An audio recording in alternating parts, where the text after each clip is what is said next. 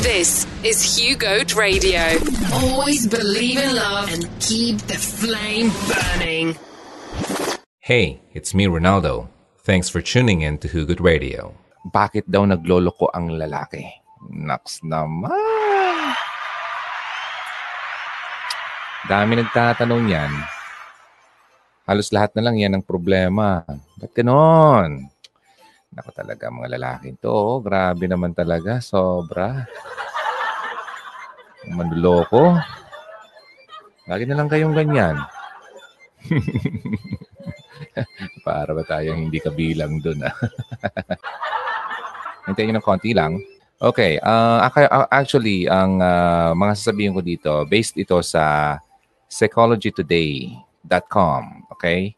Ah, talaga namang pinag-aralan ito. Ibig sabihin, hindi ko lang ito gawa-gawa. And probably, ah, makakapag-relate din ako ah, dito at makashare sa inyo ng ah, mga bagay-bagay na tipong kinagawa ko rin noon.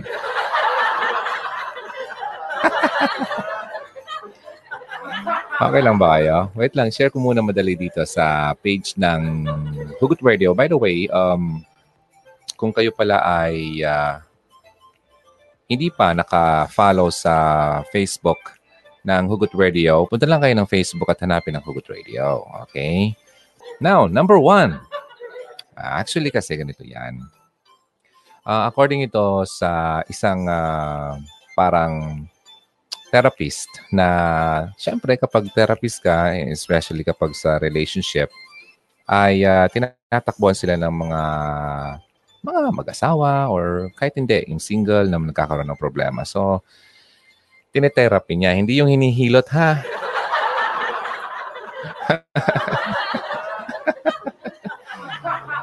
ano bang klaseng therapy kasi yan? Okay. Um, ito naman, iba naman to. Iba naman yung nakikita nyo sa ah, sa mall na hinihilot-hilot ko ang mga parte ng katawan. Okay, now, alam mo ba, mga lalaki, nung ah, ah, kadalasan sa mga sagot nila, nila, Ah, kadalasan na sin- sinasabi, sagot nila kapag ah, tinatanong sila, bakit, bakit ka nagloko? Bakit ganon? Ano bang ah, dahilan kung bakit ginawa mo yon? Sasabihin nila, well, lahat naman ng lalaki kasi, eh ginagawa yon. Wow, ganun ba? Hindi kaya. okay? And uh, lahat ng lalaki ay gusto ng sex. Okay? At kapag may opportunity na lumalabas, ay syempre kukunin nyo yun. Ayun, yun sa sinasabi nila, no? May mga lalaki naman na sasabihin ah, na, eh ginagawa nga ng iba, eh ba't di ko gagawin? Mga kaibigan ko nga ginagawa. Eh pa, ano, ano lang naman to eh, mga pang, ah, hindi naman to seryosohan. Diba? May mahal naman talaga ako, yung asawa ko. Ay, ay, ay. Eh, syempre, kapag hindi naman ako nakakuha ng magandang sex sa bahay, hahanapin ko naman sa iba. Ay, nako. Yan ang mga dahilan, ha? Sinasabi ko lang yung mga dahilan nila. Okay, and uh, ginagawa ko naman to, eh, syempre para sa mga kaibigan ko. Tsaka, hindi naman yung seryoso. Ayun. Ay, nako. Kung hindi lang sana tumaba yung asawa ko, eh, hindi sana ako magluloko.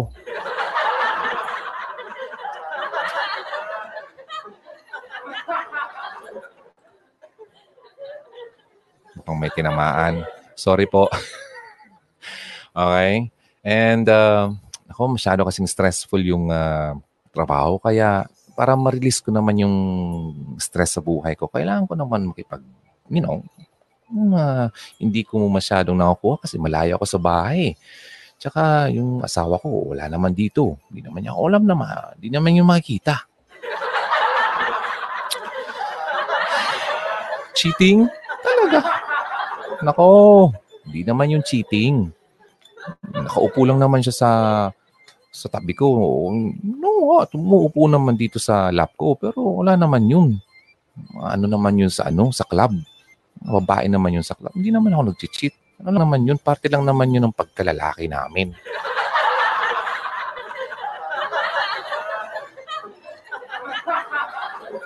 Alam mo kasi, yung tatay ko noon, sabi niya, oy, sinabit niya ha, hindi to tatay ko. sabi ng iba dan, ah, ano, tatay ko naman kasi, pasok naman sila sa ganun noon eh. Wala namang problema nung sila ng nanay ko. Oh. Tsaka naman sa akin naman, hindi naman ako gumagawa ng ganun nga eh.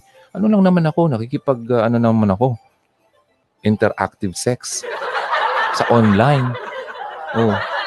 Hindi ko naman yung nahawakan. Hindi naman yung cheating, no? Uh, oh, bakit naman yung mga polis? Di ba?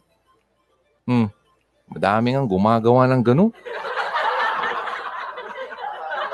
Kami pa na isang ano lang, mamamayan. Mga ganun mga sinasabing, uh, ano bang tawag dyan? Piloso potasyo. Alam mo, hindi naman ako nakikipag-sex talaga. Sexting lang naman. Flirting lang naman yun. Ano bang makaka... Hindi naman yung harmful ah. Oh. Tsaka di ko naman siya minimit. Diba? Laro-laro lang naman yun. Ah, yan ang mga sabi nila, no? Para ma ang um, tawag dito yung mabigyan nila ng rason, okay? Ma yun nga, ma-justify nila yung uh, ginagawa nilang panluloko sa kanilang uh, girlfriend or sa kanilang asawa, okay? Now, pero alam mo kasi, may totoong dahilan talaga naman talaga yan. Okay? Kung bakit ginagawa yan ng lalaki ang pagluloko.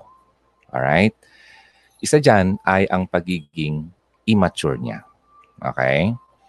Alam mo kasi ang lalaki kapag hindi pa naka-commit talaga sa yung marami pang yung naka-commit, naka-try ng uh, totoong commitment uh, sa relationship.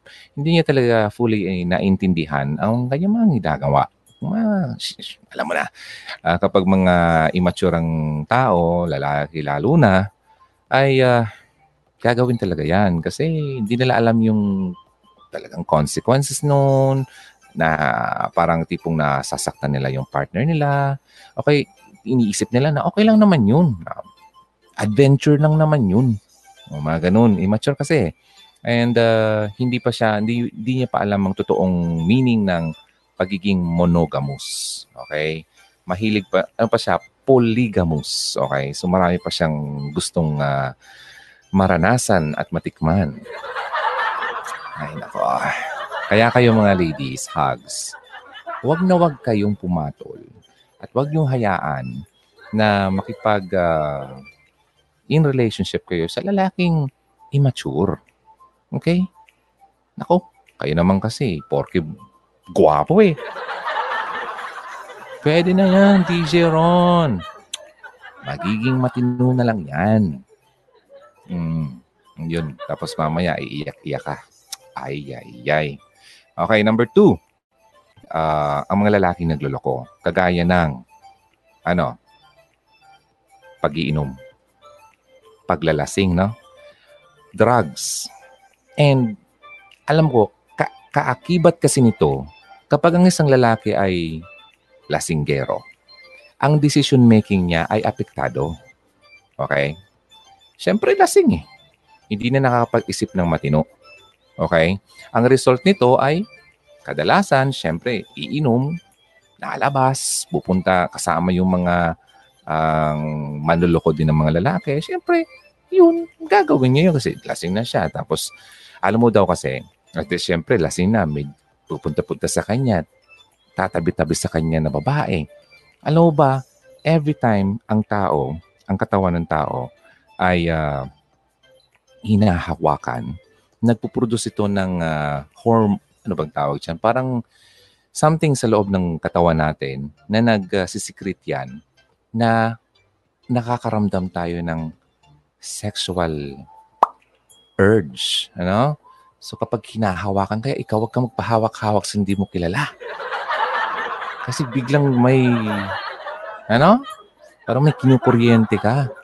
Kung ang babae ganun din, ay naku, lalo na sa lalaki.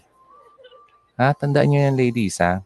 Lalaking may bisyo ay prone sa ganyan. Sexual immorality. Okay? Isa pa dyan, kapag ganun na, kadalasan sa mga lalaking ganun na may uh, issues, bisyo, meron yan sexual addiction. Okay? Meaning, nagpa-fantasize siya lagi para masatisfy niya ang kanyang nararamdaman. Yung mga urge na yan. Ay. DJ Ron, meron bang lalaking hindi nakakaramdam ng ganun? Wala naman yata. Lahat naman yata kayo. Totoo yun. Yeah. Lahat talaga nakakaramdam yan. Pero, may mga lalaki na hindi marunong magpigil. Okay? Ah, mamaya na tayo dyan. So number three, isa pang uh, dahilan na ng lalaki kung bakit ito ay nagluloko ay insecure. Okay? Feeling niya, masyado na ako matanda, hindi na ako bata, kagaya noon. Ang lakas-lakas ko, laki-laki ng katawan ko. Tsaka, ang bilis kong tumayo.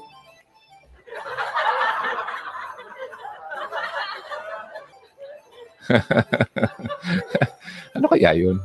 Okay, ngayon hindi na. Kaso nga, yun nga, yung asawa ko rin. Hindi na ako natutulungan tumayo.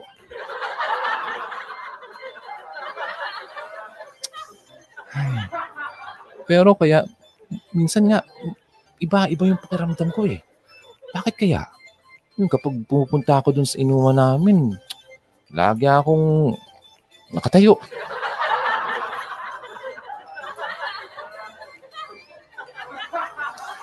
Insecurity. Okay? Feeling niya parang sobra na siyang mahina. Okay? Hindi na nafe-feed yung ego niya, no? Hindi na na-validate ng kanyang babae, yung mate niya, asawa niya, ang kanyang pagiging macho wapito. Alam niyo ladies, may problema din naman sa mga asawa, babae.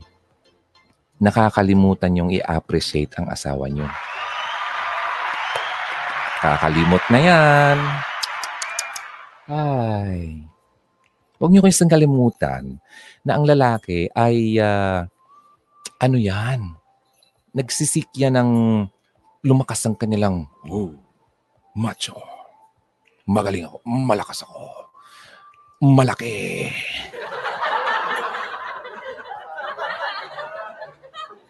Ladies, huwag niyong kalimutan na i-appreciate ang iyong mga asawa. Okay? Nakakalimot kasi siguro kayo eh.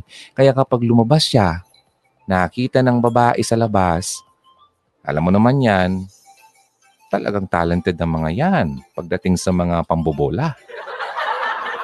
Hmm, ngayon, hindi na-feel ng asawa mo sa bahay nyo ang hinahanap niyang pagpalaki ng kanyang ego kasi hindi mo naman binibigay, ayun, nahanap sa iba. Di ba? So, may problema din sa part nyo. May insecurity na nga yung tao, hindi man lang binubus ang kanyang sarili para maging secure naman siya sa iyo. Okay? Na ma-feel niya na siya ay still uh, being wanted, desired. Na parang gustong-gusto mo pa siya. Ayun. Yun ang hinahanap ng lalaki. Okay? Now, number four. Ganito yan.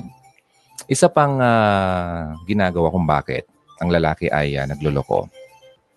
Ganito yon hindi siya happy sa relationship niyong dalawa. Instead, na sabi ko sa inyo dati, may mga lalaki na talagang ayaw ng confrontation, di ba? Hindi yan, ano yan, kadalasan ha, karamihan sa lalaki ayaw ng mag-confront ng kanyang totoong nararamdaman. So instead, ang gagawin niya, gagawa siya ng isang bagay na posibleng makasira ng kanilang relationship, ng current relationship, kagaya ng pagluloko o pag-cheat. Kasi kapag nalaman mo, syempre, masasaktan ka bilang babae at possibly, ikaw na ang mag-initiate ng gusto niyang mangyari ng pagkawalaan yung dalawa. Okay? So, kaya niyang ginagawa yon ito pang pangala, uh, susunod doon na posibleng isa pang dahilan. Siya ay, uh, tao dito, may mga lalaki na nag-set sila ng, mm, ganun nga, gagawa sila ng bagay para nga matapos na yung una. Pero, ganito yun. May mga lalaki din naman na hindi yan ginagawa hanggat sa wala siyang lilipatang bahay or ibang kandungan. Okay? Magulo, no? Magulo. Pero gagawin pa rin niya yun. Hindi niya ginagawa pa ngayon kasi hindi pa siya sigurado kung meron siyang lilipatan. Okay? So, mag, mga bagay-bagay na marami, marami, marami. Hindi lang talaga actually isa kung bakit nag, nagloloko siya. Now, ito pa. Itong lalaking ito ay uh, kulang sa suporta ng mga kapwa niya lalaki. Lalaki na uh, makapag-lead sa kanya ng uh, totoong friendship. Kasi ang may mga lalaki dyan na karamihan sa friends sila ay dinadala sila sa kamalian. Okay? Um, wala silang emotional needs sa kapwa nila. Okay? Lalo pa. Okay? Wala na nga silang nakikitang support sa kapwa nila lalaki, sa mga kaibigan. Pagdating sa bahay, ay hindi mo naman nabibigay. Okay? Hindi mo man lang, sabi mo nga kanina, hindi mo man lang siya binubus, hindi mo man lang siya ang um, pinupush. Oh, ang galing-galing naman ng asawa ko. Ang, ang sipag-sipag naman ng asawa ko. Nakakalimot kang i-appreciate ang asawa mo. O kahit boyfriend mo na muna. Huwag mong kakalimutan, babae, na gustong-gusto ng lalaki na naririnig na siya ay gustong-gusto ng kanyang babae. Okay? Huwag niyong kalimutan yan. Tingnan niyo lang. Testing niyo lang. Kapag ang asawa niyo ay uh, parang sakit ng ulo, appreciate mo siya lagi. Appreciate mo siya lagi. Always uh, tignan mo yung magandang ginagawa niya. Okay? Hindi yung puro pangit ang tinitignan mo. Na, ano, na imbierno yan. Ano naman naman yan? Uuwi na naman ako. Pagdating naman sa bahay, bungangera kung asawa ang makikita ko. Yun. Wag. Okay? Kaya nakakaisip tuloy na pumunta muna sa isang bar para magpalipas oras hanggat sa kung saan na napunta ang oras na yan. Hmm nahulog na. Okay? Mm. Ito pa, confused siya sa isa dalawang bagay. Yung pagiging romantiko or pagiging partner or long-term partner. Okay. Sa, sa madaling sabi ganito, ah, may mga lalaki na hindi nila nila nakikita ang halaga ng pagkakaroon ng long-term partner. Kadalasan, hmm, ang tingin nila sa relationship parang pangmadalian lang kasi nga yung mga naunang sinabi ko, possible ay ginagawa ginagawa na niya dati. So, ang tingin niya sa relationship, ah, meron niya ako kilala. Eh, edi kung hindi, eh, edi hiwalay. Ganun ang mga isip niyan. Okay? O hindi, marami naman dyan. O, mga ganun. Mentality yun eh. Kaya mahirap yung baguhin kasi nasa pag-iisip na niya yan. Okay? Kaya nga lagi kong sinasabi sa inyo na kung ang isang tao ay uh, sa tingin mo sobrang hirap pakisamahan, sobrang hirap intindihin, ay kailangan mong ipagdasal yan lagi. Kasi hindi, hindi ikaw ang magbabago ng tao yan. Okay? Now, isa pang dahilan, ang pagkakaroon ng childhood abuse. Maaari, nung siya ay bata pa, nagkaroon siya ng trauma. Naniniglect siya, emotionally abused yung tao, yung lalaki. Ha, ito pa nga, malala nito. Physically abused. At ang pinakamalala dito, sexually abused. Hindi kayo maniniwala. May mga lalaki din na sexually abused sa bahay. Minsan nga, sariling, you know, kapamilya pang gumagawa sa kanya noon. At naaapektuhan ang kanyang isip niyan. Okay? So, parang hindi na siya magiging uh, willing to commit sa isang tao kasi feeling niya parang, ah, sasaktan din naman na yung, ay, naman totoo. Or meron din na maaring isipin niya, hmm, ang sex sa katawan, gamitan lang naman yan. Mga ganun.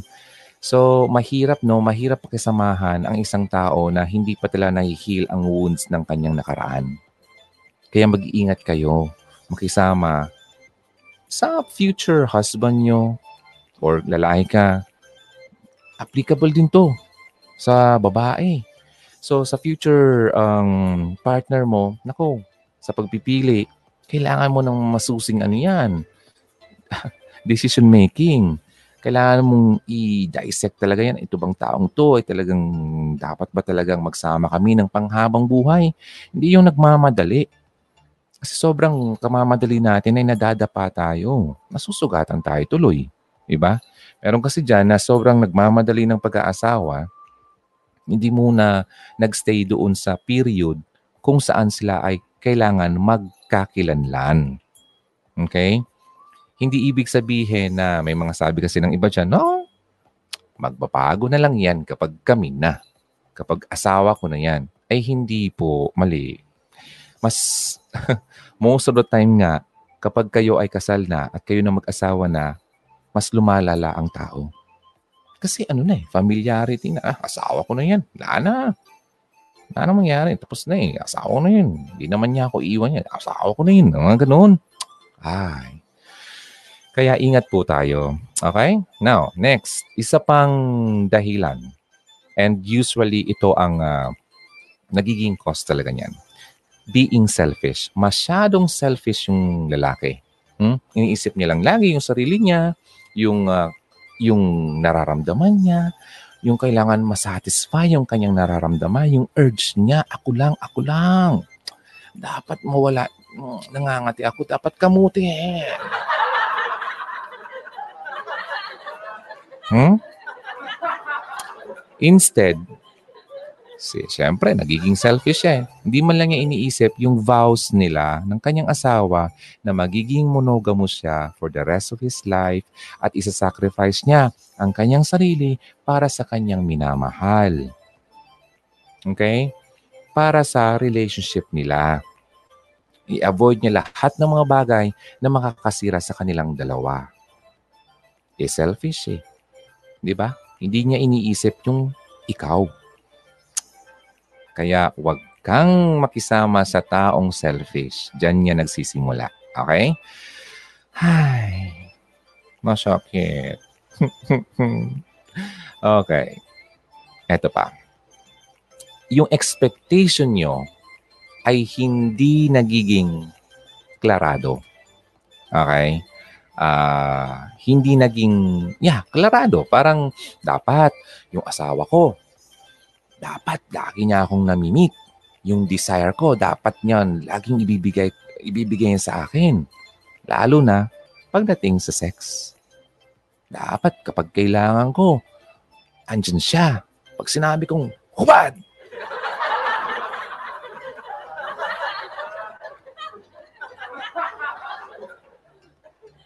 May alam akong kwentong ganyan. Nakaka, nakakaawa. Yung lalaki, sobrang dami ng anak nila. Tapos yung lalaki, lasinggero. Lasing, lasing, lasing. Tapos pag uwi ng bahay, lasing. Tapos gigisingin yung asawa. Pagod yung asawa. Eh, syempre, pag pagod, eh, wala naman yan ganang gawin kung anong mga bagay na yan. Tapos, ayaw siyempre makisama kasi nga pagod. Sasaktan. Tapos, sa... Kamatin!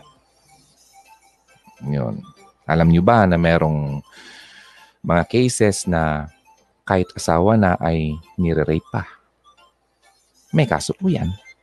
Kung ikaw ay nire-rape ng asawa mo, huwag mong isipin na porke asawa mo na yan, ay kaya dapat niya, well, dapat niyang uy, karapatan niyang gawin yun sa'yo. Eh, hindi po. May kaso yan. Hindi mo alam? Ha, kasuhan mo na asawa mo. Rape. Meron yan. Magtanong ka sa sa attorney. Hindi niya dapat ginagawa yan. Although, pagmamayari niya ang asawa, biblically, yeah, kailangan mong ibigay ang sarili mo sa asawa mo. Pero kung i-abuse ka just to get what he wants, sasaktan ka, bububugin pa, bububugin ka para lang tumihaya ka, ay kawawa ka naman. Hmm? Hindi yan ang matinong asawa. Okay? Nako. Ay, ayaw ko magalit. Eto pa. Yung lalaki na gumagawa ng kalokohan o nag-cheat sa kanyang uh, kasintahan o asawa, meron itong galit at tangkang pag-revenge o pag, uh, ano bang Tagalog ng revenge? Kalimutan ko na. Ang hina ko talaga. pagganti. Ayun, pagganti.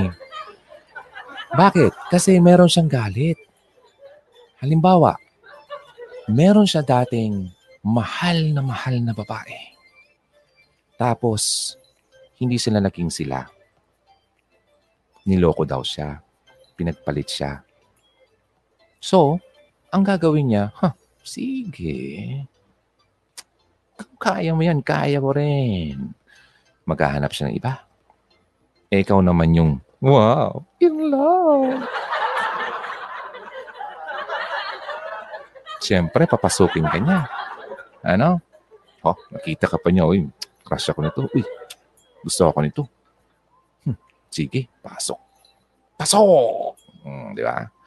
Ayun, hanggat sa hindi ka naman talaga totoong love, ginamit at ginamit at ginamit ka na lang dahil sa kanyang pag-revenge at sa kanyang galit sa kanyang sarili.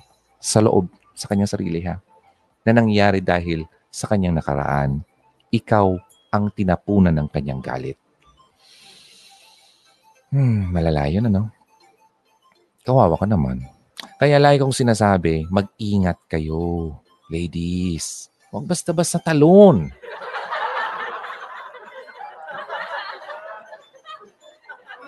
Sinunggaban mo ka agad eh. Hmm, paano na? Ngayon, marami nagtatanong dyan, paano ko po hihiwalayan siya? Di ba? Eh, ang kamahal kaya ang paghiwalay sa Pilipinas.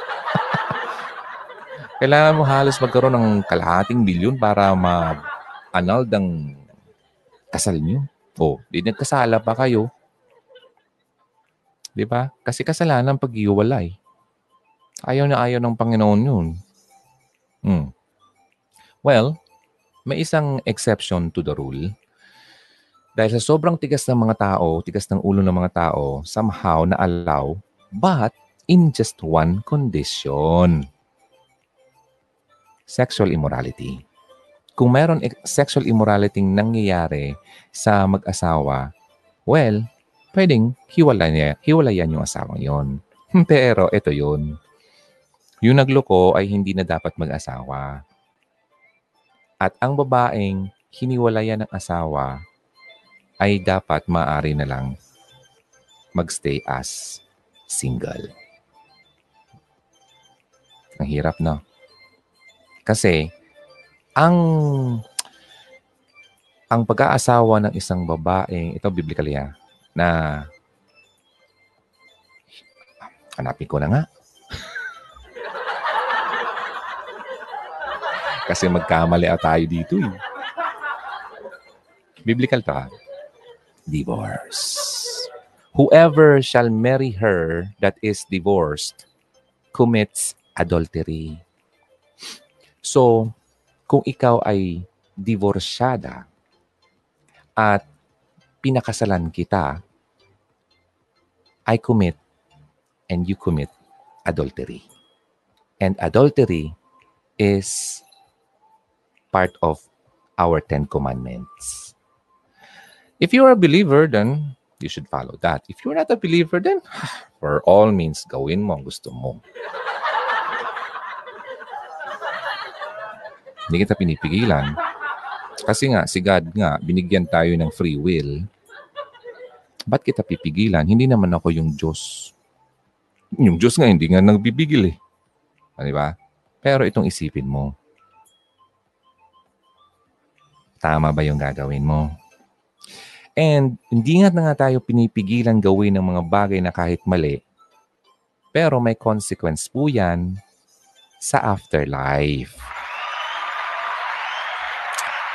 Gusto mo ba na mapunta sa magandang lugar pag ikaw ay namatay na o hindi? Nasa iyo yan. Eh kung hindi, di bahala ka.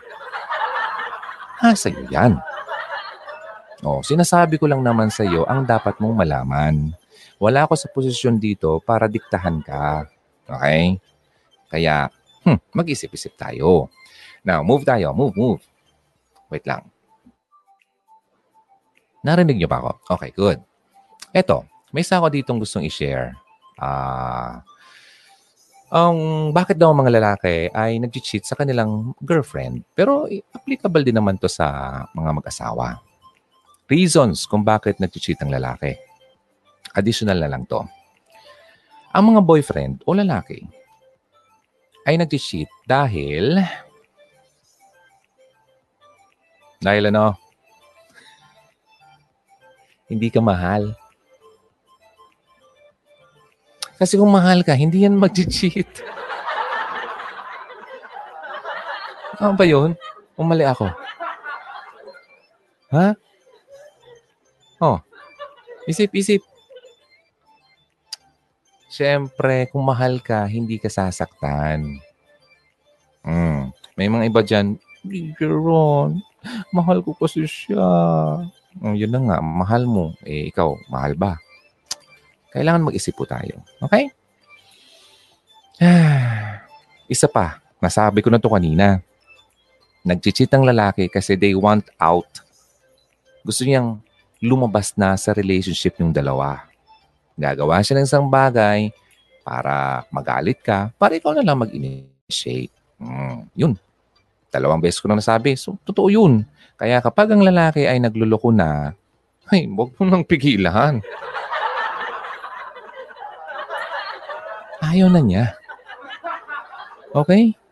Huwag ka na magmakaawa dyan na ibababa mo yung pagkatao mo at magluluhod-luhod ka dyan at mag-iingay-ingay ka dyan at mag, makikipag-away ka pa doon sa kabit niya. Ayun, nachismis patuloy kayo. No, kung ako babae, nagloko yung lalaki sa akin. Hayaan ko na. Oo, oh, masakit. Pero kailangan kong buuin ang sarili ko. Diba? Kailangan kong ibalik ang sarili ko. Ibinigay ko sa, niya, sa kanya lahat. Tapos, itatapon lang niya. Ah, sino siya? Para magmakaawa ako. Diba? Kailangan kong i-take back. Buuin ulit ang sarili ko.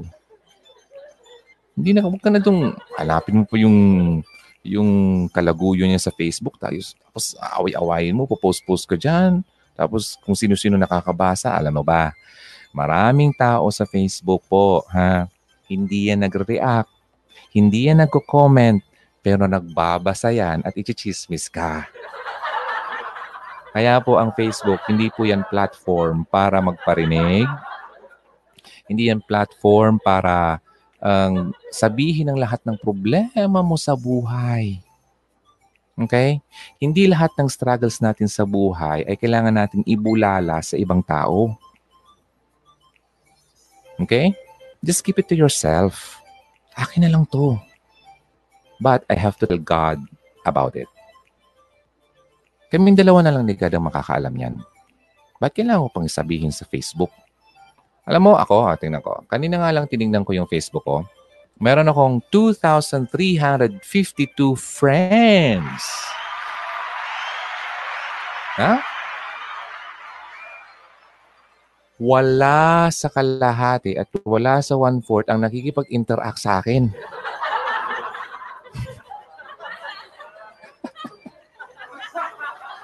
Di ba?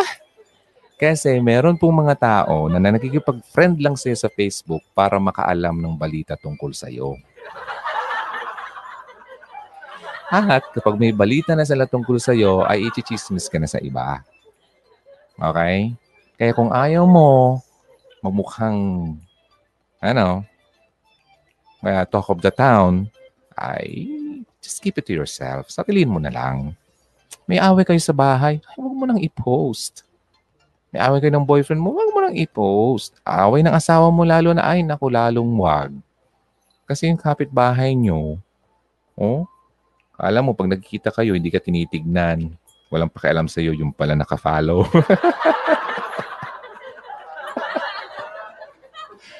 ah, gets na. Ay. Ito pa. Ang lalaki ay nag-cheat dahil iba ang kanyang goal sa buhay. Iba ang uh, goal niya lalo na sa relationship. Marami siyang mga promises. I love you. Mahal kita. So, so beautiful talaga. Gusto kong mag-spend ng buhay ko sa iyo. Pero hanggang promises lang.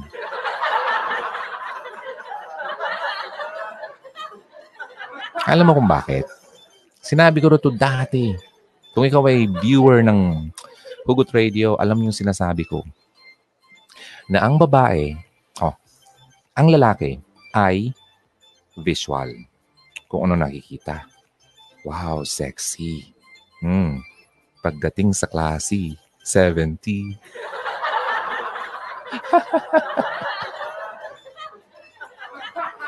wow, sexy. Pagdating sa klase, 70.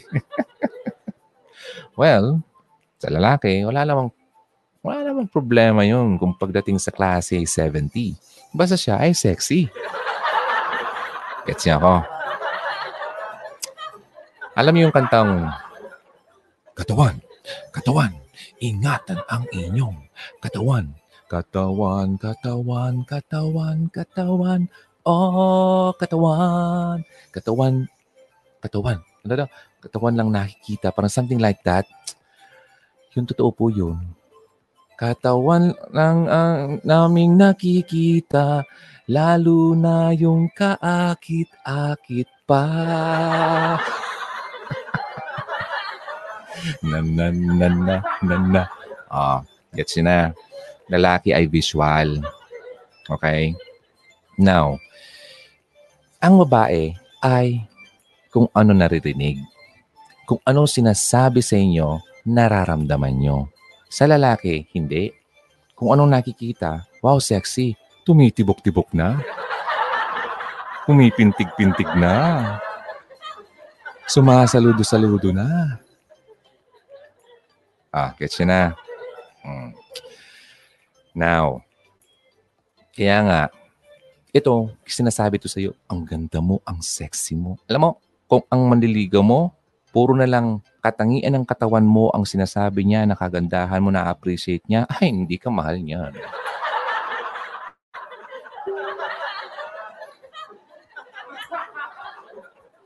Sexy mo. Pango mo ah. Ganda naman ng legs mo ah. Puti-puti. Ang kinis-kinis mo ah. Alam mo, mga ganyang klaseng lalaki. Isa lang ang gusto niyan. Sex. Sex. Ikaw naman. Ay.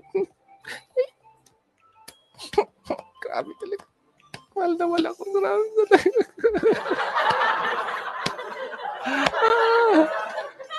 Kasi yun ang narinig mo. O yun ang akala mo. Ngayon sinasabi ko na sa'yo, dapat maging wais kayo. Maging wais ka.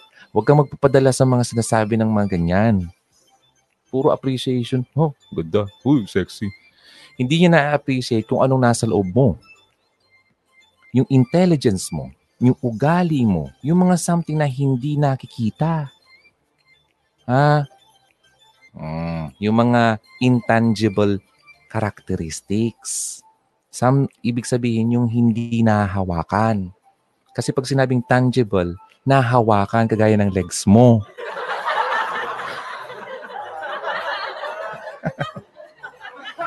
hmm, legs. Ay, nako ka. Hmm. Ganda dito sa Hugot Radio, no? Tumatalino kayo. Well, yun naman talaga ang goal ko dito. Bigyan kayo ng mga bagay na hindi nyo pa alam. Okay? Eto pa, nagluloko ang lalaki dahil hindi niya mariresist ang temptation sa kanyang katawan. Hindi siya marunong mag-resist ng temptation. Kapag nandyan na, sunggab agad. Palay na kayong lumalapit sa manok. Oh, bakit di ko tukain? Ay, silang lumalapit eh. Hindi ko na kasalanan yun. Oh, bakit?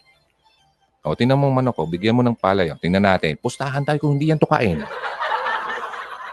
Ako pa kaya? Mga dahilang pilosopo. Okay? Now, since hindi nila ma ma-resist ang uh, mga sexual predators. Wow. Or sexual mga, mga attraction na nakikita niya. Siyempre, dami dyan eh. Dami dyan kahit saan ka pumunta. Eh, kung mahina-hina yung lalaki, talagang pasok yan. Gigive up yan. Kawawa ka naman. Okay, now, ito. Pag-resist ng temptation Sinabi ko na to dati, uulitin ko ulit. Kasi sa mga hindi pa nakakarinig, para to sa'yo. Para ma-resist mo ang temptation sa buhay natin, kailangan mo ng tatlong bagay. Steps. Uh, submit yourself to God, resist the devil, and the devil will flee from you. Yung isa, lagi natin nakakalimutan. Submission to God. We just keep on resisting the devil. Yung pangalawa. Kaya feeling mo, Oh, nag-resist naman ako ah. Bakit?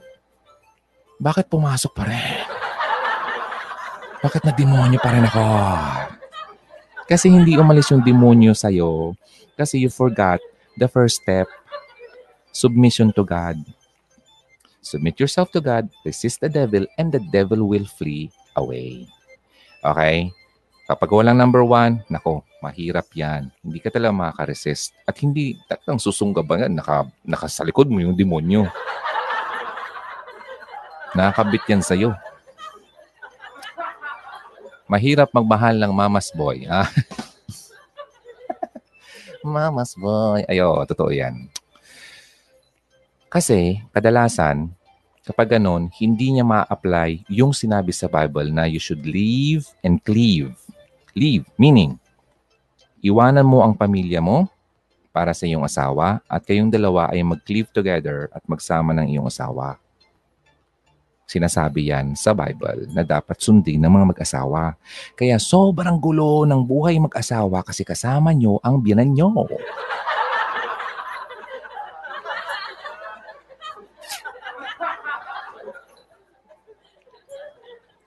Kaya po, kung mag-aasawa ay magsarili po kayo kahit bahay kubo lang yan basta sarili nyong lugar. Okay? Gets nyo? Okay. Kasi, mamas boy na nga, eh syempre, hindi mo pwedeng pagsamahin ang dalawang reyna sa isang bahay. Reyna number one, yung nanay niya. Reyna number two, ikaw. Pero ikaw na yung bago. Ikaw na yung dapat. Reyna number one, tapos na yun. Kasi nag-asawa na siya. Siya yung reyna dati ng lalaki nung siya ay hindi pa nag-aasawa. Pero hindi natin pwedeng alisin ang reality na siya pa rin ang kanyang nanay. Yung pagrespeto pa rin sa magulang, syempre nandun pa rin yun. Hindi natin dapat alisin yun. Pero ang sinasabi ko dito, kapag nag-asawa na, kailangan ng magbukod. Hmm, lahat yan biblika lang sinasabi ko sa inyo. Okay? Now, ayun yung resisting the temptation ha. Pero pagdating sa pag-resist ng temptation, wag niyo nang namang ano, ang isipin lagi na demonyo ang may cause niyan. Okay? Sa mga hindi pa nakarinig, at lagi kong uulitin to kasi talagang kailangan ng maintindihan natin ito. Ang kalaban natin sa mundo ay tatlo. Number one, yung mundo. Okay? Pangalawa yung demonyo. Pangatlo yung sarili mo. Katawan mo. Katawan, katawan, katawan, katawan. Lahat po tayo ay makasalanan. Okay?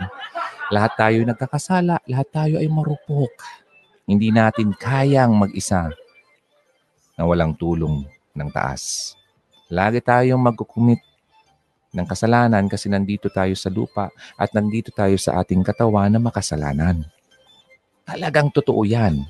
Okay? Hindi mawawala. wala po talagang tao na hindi gumagawa ng kasalanan. Kahit nga kahit nga yung mga taong nagsasabi ng uh, mga katuruan, ay may mga ilan-ilan siya na nakakagawa pa rin ng kasalanan kasi nga po, being tempted ng tatlong bagay. Imagine tatlo yung kalaban mo. Hmm. Tapos nag-iisa ka lang, katalo ka. Kaya nga, kailangan natin ng tatlong kasurug. Ah, kasurug means kakampi. Father, Son, and the Holy Spirit. Tatlo na isa. Yung relationship natin sa Kanya, importante yon Para lagi tayong ilayo sa tentasyon. Hmm, yun yun. Ang ganda, di ba? Simple lang kung susundin natin. Mahirap kung ayaw. Hmm. Ito pa, influences ng lalaki sa kapaligiran niya. Sabi ko kanina, kaya kailangan mong magpili ng totoong kaibigan. Yung kaibigan na hindi ka dadalhin sa kalokohan. Pero yung mga kaibigan ng asawa mo o boyfriend mo ay yun ang mga laging gustong gawin na syempre. At lalo na itong lalaking ito ay wala naman talaga siya personal relationship kay Lord, ay talagang madadala siya. Pero kung itong lalaking ito ay siyang magiging influencer sa mga na, nakapaligid sa kanya, ah, well, okay yun. Okay? Paano ka magiging influencer ng, ng kagandahan sa iba? Siyempre, kailangan mag-start ka or siya, yung lalaki, sa sarili niya. Kailangan niyang ayusin. Hmm? Sarili niya, magkakaroon siya ng good connection sa someone na nagli-lead sa atin sa katamaan. May mga tao dyan na tatawa-tawa. Ha? Kalokohan yan. Hindi naman yan totoo. Kalokohan yan. Yun yung pare sa amin dun. Oh, oh daming girlfriend. Nandiyan na yan. Nakakalungkot man isipin, meron talagang pangyayari mga ganyan. Pero huwag mo nang isipin yun. Huwag ka na magpa-apekto ng mga nakikita mo. Start na lang sa sarili mo. Okay? Huwag ka magpapa-apekto sa mga nakita mo sa ano, sa sa media, sa kapitbahay mo, sa lugar niyo, wag na. Importante dito yung ikaw at siya. Sa inyong dalawa muna magsisimula. Okay? At kapag ikaw ay very secure na sa sarili mo, o oh, kanina, insecurity, isa sa mga reasons kung bakit nagluloko ang tao kasi insecure. Hindi niya alam ang halaga niya ha? bilang tao. Kaya lagi niyang dinudumihan ang sarili niya. Hindi niya alam na siya ay precious sa mata ng Panginoon. At hindi niya alam na ang, ang katawan ng tao ay pinamumugara ng banal na espiritu. Para akong simbahan, no? Pero ang mga sinasabi ko sa inyo, although I sound very churchy, very religious, very spiritual, saan yun din naman yan? Hindi naman yan para sa akin. Okay? Kung pakinggan nyo ako, then thank God for that. Kung hindi, then bahala kayo. Salamat sa panonood. Okay? Na sana, papapray ko pa rin na sana someday, narinig mo ngayon, ayaw mong i-apply sa sarili mo, sana someday, bumalik itong alaala na nakita mo ako at ma-apply mo pa rin.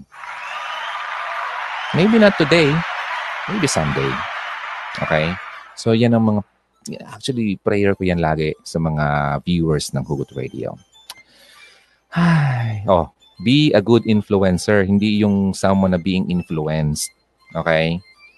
Like, uh, ang tawag nga sa mga kagaya namin, kagaya ng, kagaya ng, kagaya nito, o ako daw, ako daw, influencer daw ang tawag sa amin. Social media influencer. Oh, ang sarap pakinggan. Grabe naman. Pero, hindi eh. Hindi lang dapat ito para sa mga sa nakikita nyo, sa mga public speakers, sa mga... Dapat simula din sa iyo, sarili mo, kahit simpleng tao ka lang. Okay? be a good influencer. Okay? Sa, sa pamilya mo, sa anak mo, sa pamangkin mo, kung wala ka pang anak, wala kang pamilya, sa kapitbahay mo, sa mga kaibigan mo. Okay? So, yun ang dapat natin gawin. Ito pa. Ah, nasabi ko na pala to kanina. Pero itong sa tatandaan nyo ha. Although naririnig nyo na, ay, mga lalaki talaga. Manluloko mga lalaki. Hindi naman po lahat na lalaki ay nagluloko. Okay? Hindi lahat. Marami pang mga lalaki na talagang stick to one, talagang uh, pinapahalagaan ang relationship, talagang pinipigilan, wait lang, pinipigilan ang uh, init ng katawan. Ayusin ko lang kasi parang nag, nag-static ang aking, okay, grounded. So pinipigilan ang ng sarili, yung init ng katawan, yung uh, urge. Pero sabi ko sa inyo ha, hindi talaga, walang sino man, kahit yan someone na nakikita mo very ano, nakaka-feel pa rin yan. Kaya nga sabi sa Bible, kung hindi raw ikaw ay uh, kayang magpigil, mas mabuti pang ikaw ay mag-asawa na lang kaysa ikaw ay magkasala. Okay?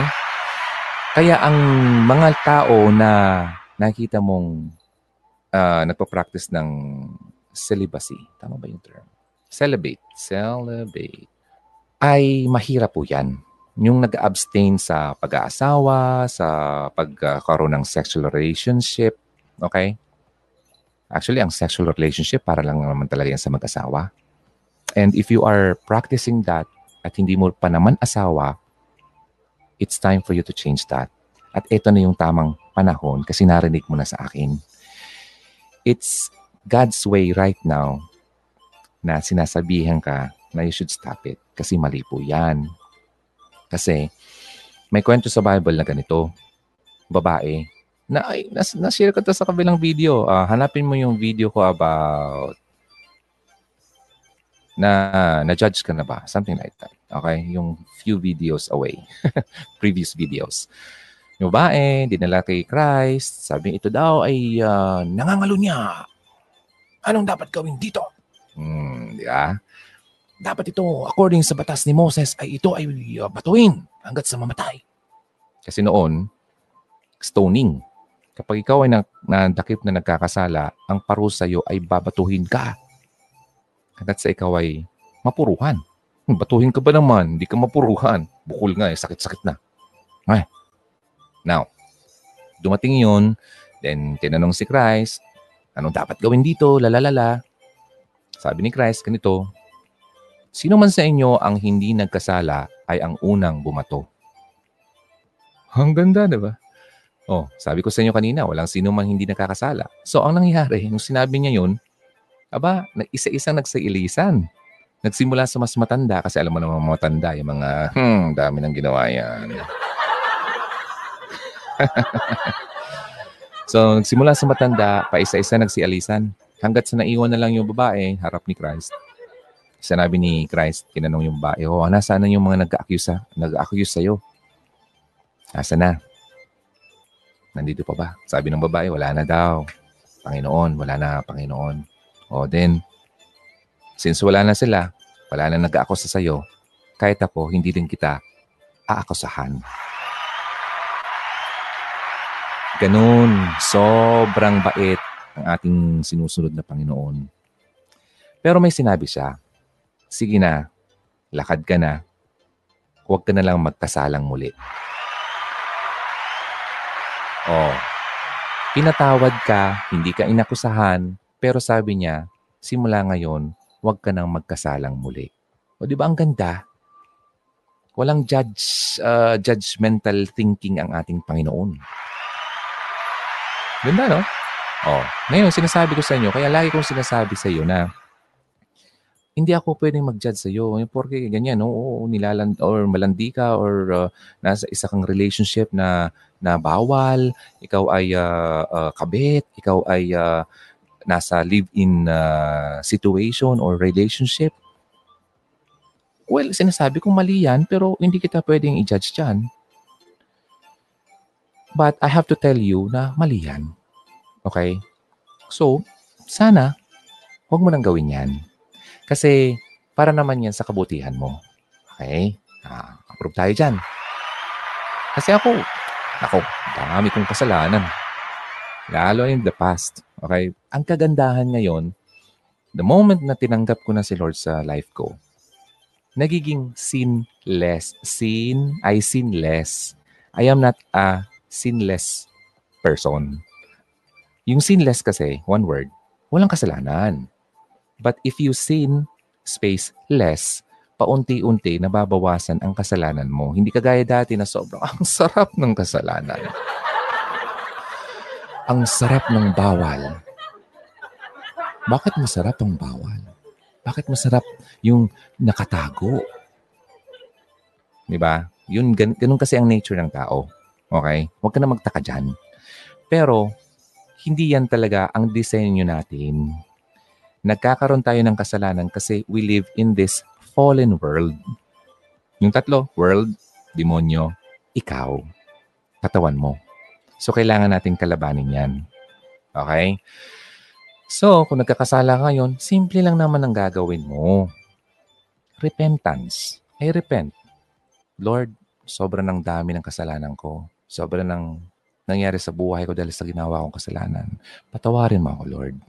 Simula ngayon, hindi ko na ito gagawin. At simula ngayon, ikaw na ang mag-lead sa akin sa tama. Ikaw na ang Lord ng buhay ko. Tinatanggap kita sa buhay ko ngayon. Pumasok ka sa akin. Ibigay mong sarili mo sa Kanya at tutulungan ka niya. Ang sarap ng buhay. Hugs, I'm telling you. Sobrang gaan.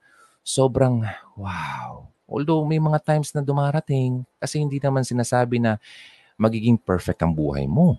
Kasi nasa mundo ka pa rin. Hmm?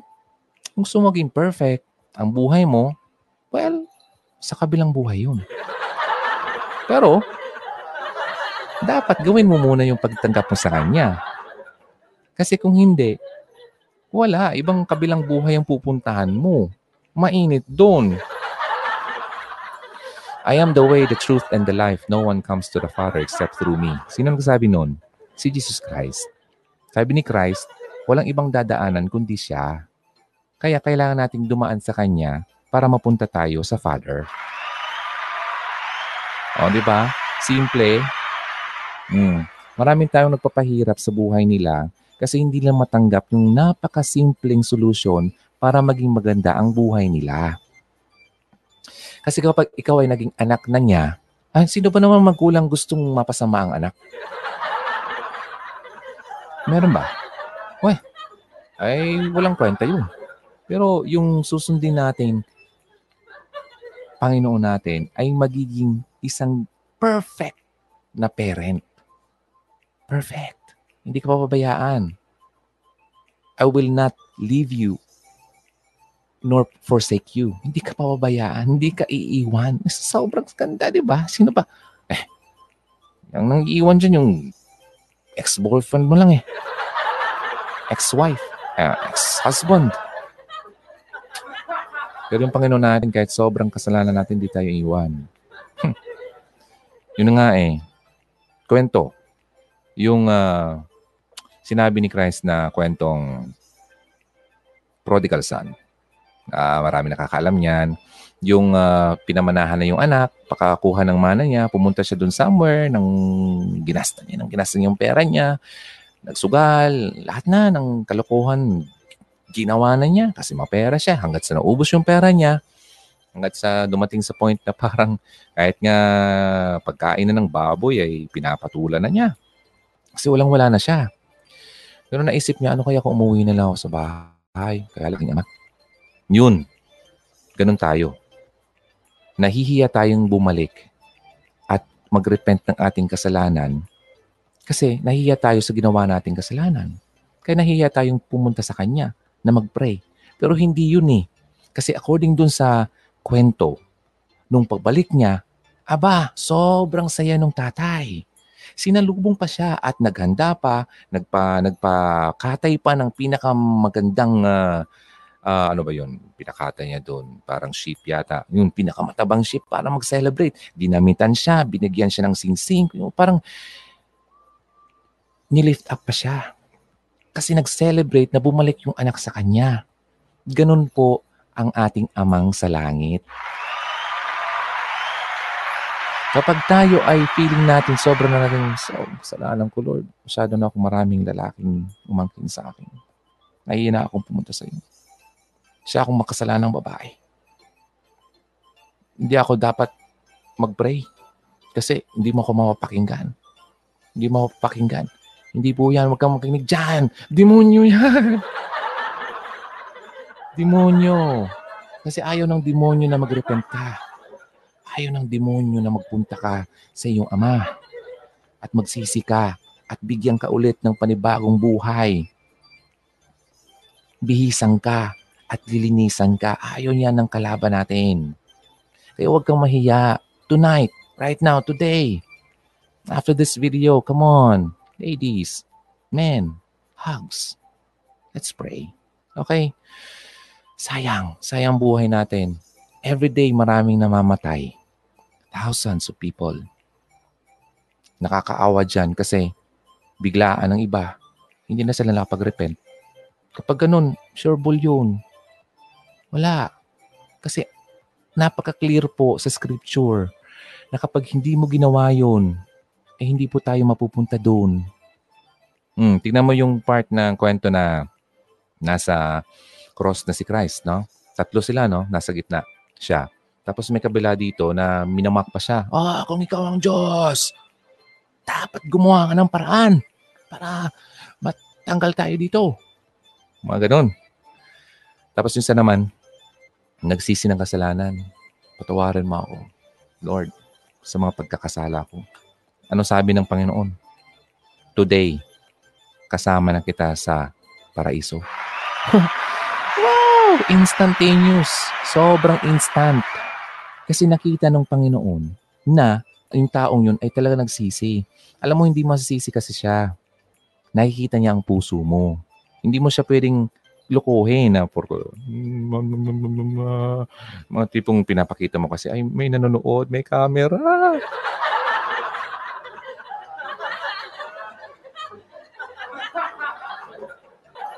Para mga politiko lang, no? Nakaluhod. Tapos may camera sa loob. Ipapublish sa social media para masabing, Oy, oy, okay naman siya. Very religious. Grabe. Ibuboto ko siya. Yung mga, mga mahina dyan, eh, binoto naman. Pero napakalarado po na hindi po pinapakinggan ng Panginoon ang kagaya niyan.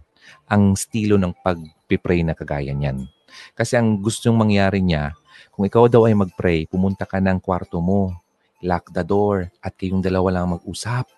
Hindi yung para kang nasa ano, na nakikita ng lahat na ikaw ay nagdarasal. Hindi po yan papakinggan.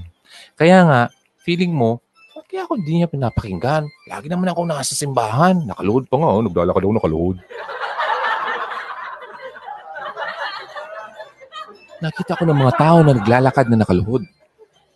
Marami akong binibigay ng mga ng mga ng pera ko. Oh, kapag sinabi na na, na, may mga gumaganyan-ganyan na, oh, sobrang 1,000 ang binibigay ko. Ba't di niya ako pinapakinggan? Nagbigay ako ng, ng maraming pera sa simbahan namin. Nagpakain ako ng mga bata pag uwi ko sa bahay. Yung mga kapitbahay namin. Ngayon, ganito pa rin buhay ko. Hindi ako pinapakinggan. Nakakainis. Tapos gano'n, nagagalit ka na sa Panginoon. Kasi feeling mo hindi ka pinapakinggan. Eh, mali kasi yung proseso mo.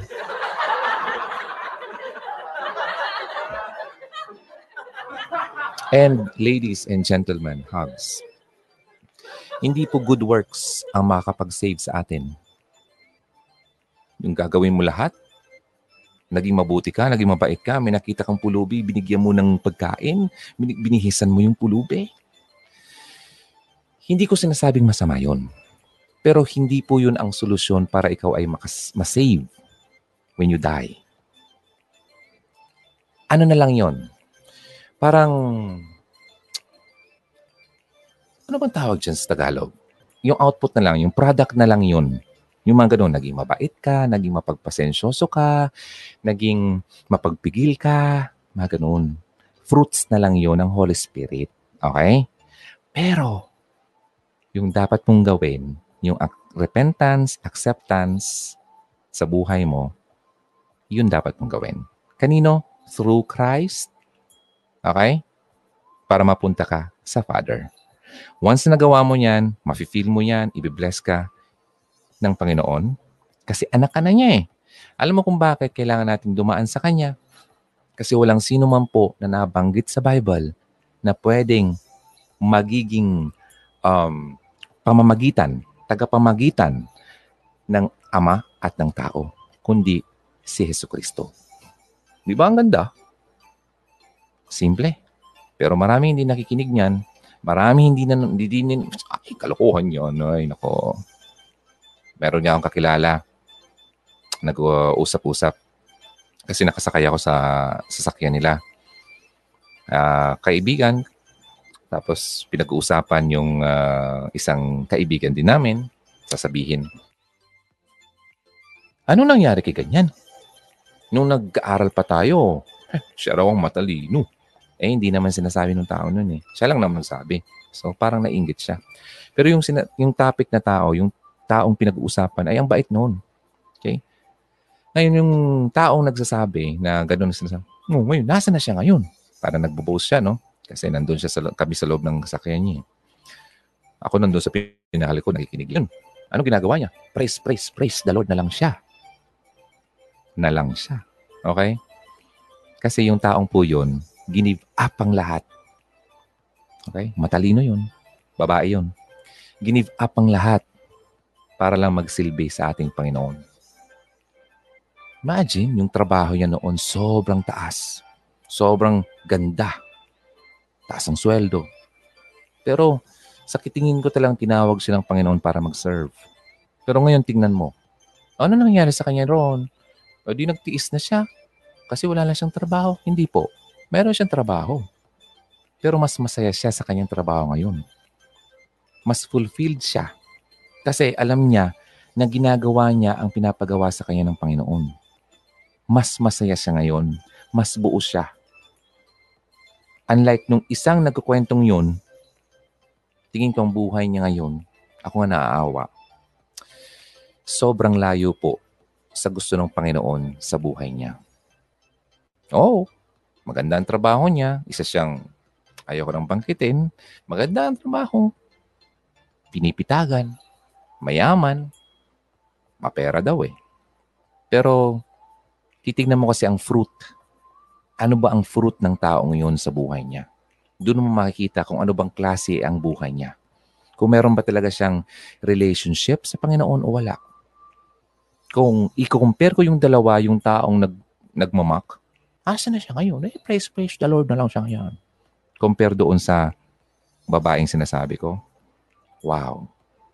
Para hindi yung mahalata sa mukha niya na siya ay magkakorenta na sobrang ganda ng kanyang imahe. Yung, wow, yung aura, walang problemang, parang hindi mo makita ng problematic. Kasi mayroong mga tao dyan na, oh, sobrang daming pera.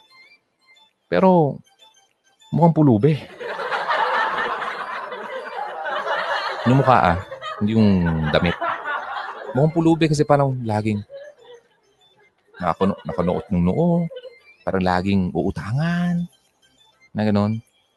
Makita mo sa isang tao na meron siyang relationship sa Panginoon kung ang taong yan ay lahat ng nakikita niya sa mundo ay positive thinking lang siya. Kasi alam niya ang katotohanan. Nang lahat ng ito ay dito lang yan. Hindi ito ang final destination natin. Ang final destination natin ay sa taas. Okay? I'm not talking about religion dito. Walang sino mang relihiyon ang makakapag-save sa atin. Totoo yan. Wala. It's just the relationship hmm? sa atin at sa Kanya. Alam niyo yung daan, sundan niyo yung daan. Kasi, kung saan kang daan pumunta, uh, ma- mawala ka. Kawawa ka naman. Excuse me, kailangan ko uminom. Kasi masyadong... so, kumusta kayo? Glory to God, sabi niya. Kamusta ka, kumusta ang relationship mo sa kanya? Last time, um, meron akong pinost sa Facebook. Sa mga hindi pa nakakaano ng Facebook, nakaka-follow sa Hugot Radio sa Facebook, follow nyo. Ha? Kasi mas active ako doon. Although nagpo-post naman ako dito sa YouTube, kaya lang mostly dito ay mga uh, videos, syempre. May pinost ako doon about who is the real Christian. Now, um, may mga tao na possible. Yeah, I know. Alam ko na yan na hindi nyo ito ma-appreciate kasi hindi naman ito talaga yung, yung pinaniniwalaan. Kaya lang I still have to share. Because when you share, you care. And when you care, you share. So I care for you bilang tao. So I have to share this with you. Sino ba yung totoong Kristiyano? Yung tao ba na laging pumupunta ng simbahan at laging nag siya ba yun? Siya ba yung uh, taong sobrang bait at laging uh, nagpapa nagbibigay ng kaluguran sa mga taong nakapaligid sa kanya? Okay? Siya ba yung taong nag-follow ng golden rule? Ano ba yung golden rule? Gawin mo sa iba ang gusto mong gawin sa iyo. Naks naman. Ano? Siya ba yung taong uh, nagpo-follow sa mga katuruan ni yung mga mga magigiting na tao noon? Magagaling? Mga ganon. Araw ba? Merong isang tao noon na nag-admire kay Jesus si Mahatma Gandhi. Okay? Ina-admire niya si Jesus Christ. Pero, hindi niya fina-follow ito. Okay? So, ibig sabihin, if you admire Jesus, ay, Jesus, Papa Jesus, hmm, you're admiring Him, di ba? But if you don't follow Him and His teachings, you're not his follower and you are not a Christian. Kasi marami pong mga tao na, wow, sa Facebook, I feel so blessed. Thank you, Papa Jesus. Ay, tinamaan siya. Pero, pinopost lang naman niya yon para mainggit yung kapitbahay. Iba yung intensyon. Kaya pala siya nag-post. I feel so blessed. Nagkaroon ng bagong kotse. Ipo-post. I feel so blessed. Thank you, Lord. Nagkaroon ng bagong cellphone. Ibi-bless talaga. Binless talaga. Grabe talaga. Sobra talaga, Lord. Grabe. Kailangan pa talagang i-post yan. Kailangan pa talagang sabihin ang prayer mo sa Facebook na mabasa ng iba na yung prayer mo na ganito, ganyan, ganyan, ganyan. Bakit? Yung mga nagbabasa ba sa Facebook ang magbibigay sa iyo ng magagrant ng iyong pinagdarasal?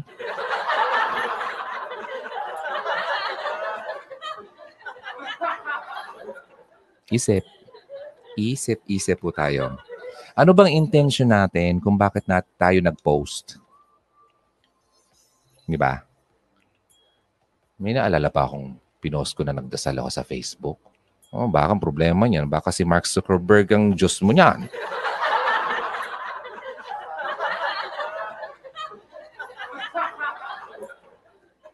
Eto na lang. Sino ba yung totoong Kristyan?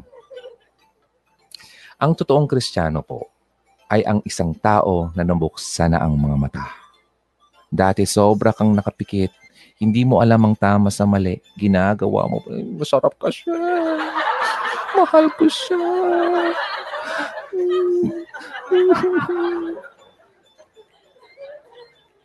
Kahit na pinagluloko-loko ka na. So, nakapikit ka pa noon. Ang totoong kristyano ay ang taong tumalikod na sa kanyang nakaraan na napaka dilim. At siya ay humarap na sa liwanag from the power ni Satan to power of God. Tumalikod na siya. Hindi yung 360 ha, kasi 360 babalik ka sa dati. 180. Okay? Ang totoong... So, kasi tatanungin mo, totoo ka bang kristyano? Kasi pag nag-apply ka ng ano eh, nag-apply ka ng uh, biodata, ay ano, ng trabaho sa biodata mo, religion. What's your religion? I am a, kung ano-ano. Di ba? May iba dyan sasabihin, I am a Christian. Diba? Sa tingin mo kaya ba talaga, ikaw ba talaga ay ganon? Nakikita ba sa practice mo sa buhay mo?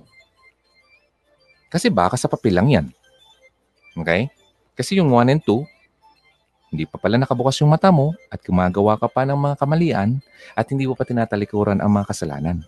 So, hindi ka pa talaga totoong ganun. Ang isang totoong ganito ay may faith kay Jesus. Kasi nga, Christian, Christianity. Gets nyo? Ando yung root word eh. Now, kung wala kang faith sa Kanya, ay hindi ka po ganun totoo. Kasi kung, kung wala kang faith, ganito ka. Nagdasal ka. Lord, sana magkaroon ako ng asawa. Kasi 40 anyos na ako, Lord. 40 na ako, Lord. Please lang, Lord, yung kapitbahay namin ang gwapo. Siya na lang. Siya na lang. Wala kang faith kasi nagpipili ka para sa iyo. Tinuturuan mo siya. Lord, yung katrabaho ko na lang ang gwapo kasi. Lord, gagawin ko lahat. Yung gusto mo siya na lang. Your faith is questionable. Okay? Kasi if you have faith, kailangan mong ipagpaubaya sa Kanya. Lord, I know, Lord, 40 anyos na ako, Lord, next year. 40 plus na nga ako eh. Pero Lord, wala pa akong asawa. Gusto ko na rin lang mag-asawa, pero wala naman naliligo sa akin.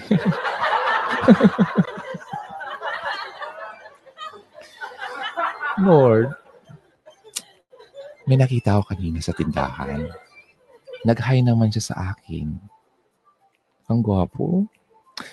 Ang laki-laki. OA.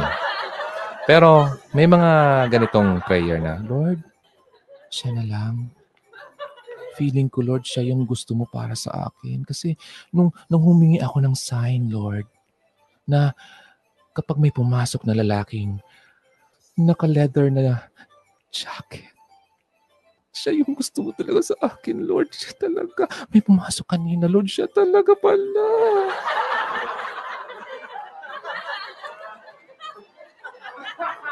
Ang mga signs-signs na hinihingi nyo, hindi po yan totoong gawain ng isang totoong kristyano. Lord, kapag umulan mamaya, ibig sabihin sasagutin ko na siya.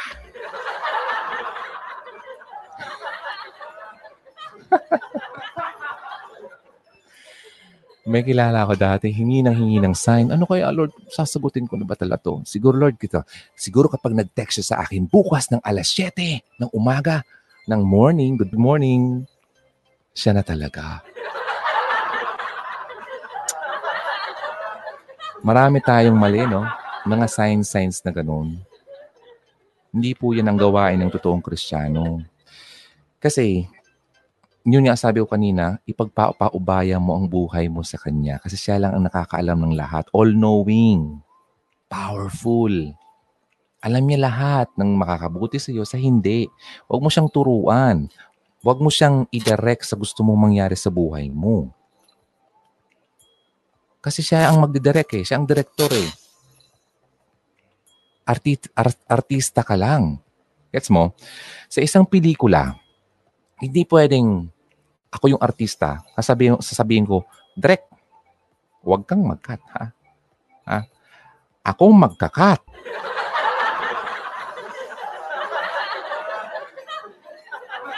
Direk, mali, mali. Dito dapat ang gawin namin. Yung, yung, dito dapat siya. Ako, da- hindi eh, artista ka eh. May direktor na mas nakakaalam ng yung balancing, you know, yung tawag yung, yung mga position nyo, yung mga blocking nyo, maniwala ka sa direktor. Gawin mo lang ang dapat mong gawin sa pinapagawa sa iyo. Para maging maganda ang pelikula nyo. Ganun na rin yan.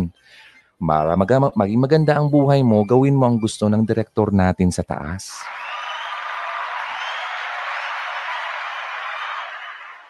A real Christian ay na-forgive na ng mga kasalanan. Okay? Huwag mong isipin na nag-pray ka ng ask for forgiveness. Lord, patawaran mo ako, Lord. Nagsisi ka talaga. Nakita yung puso mo, talagang nagsisi ka. Huwag mo nang i-question yun na ikaw ay hindi pa napapatawad. Kapag ikaw ay napatawad na, huwag mo nang balik-balikan yung mga sadness, yung hurt sa buhay mo na every time na ikukwento mo sa ibang tao, ay iyak-iyak ka pa rin. Parang hindi mo pa rin naisip na tapos na yun. Binago ka na. Okay? When you tell your story, dapat magiging inspiring na sa iba. Hindi yung, ay, perspiring, mga talagang talagang pagpapawisan, papapakinig sa'yo. Ano? Dapat inspiring, oy, wow naman, nakikita sa iyo na ikaw ay forgiven na. Dati akong ganito, dahil sa power at sa forgiveness, Lord, talagang sa grace niya, ako naging ganito na. Ganon din dapat ang mangyari sa iyo kasi yan ang gusto niya para sa iyo. All you have to do is to repent at tanggapin siya sa buhay mo. Hindi yung, Ate-ate, ito nangyari sa akin.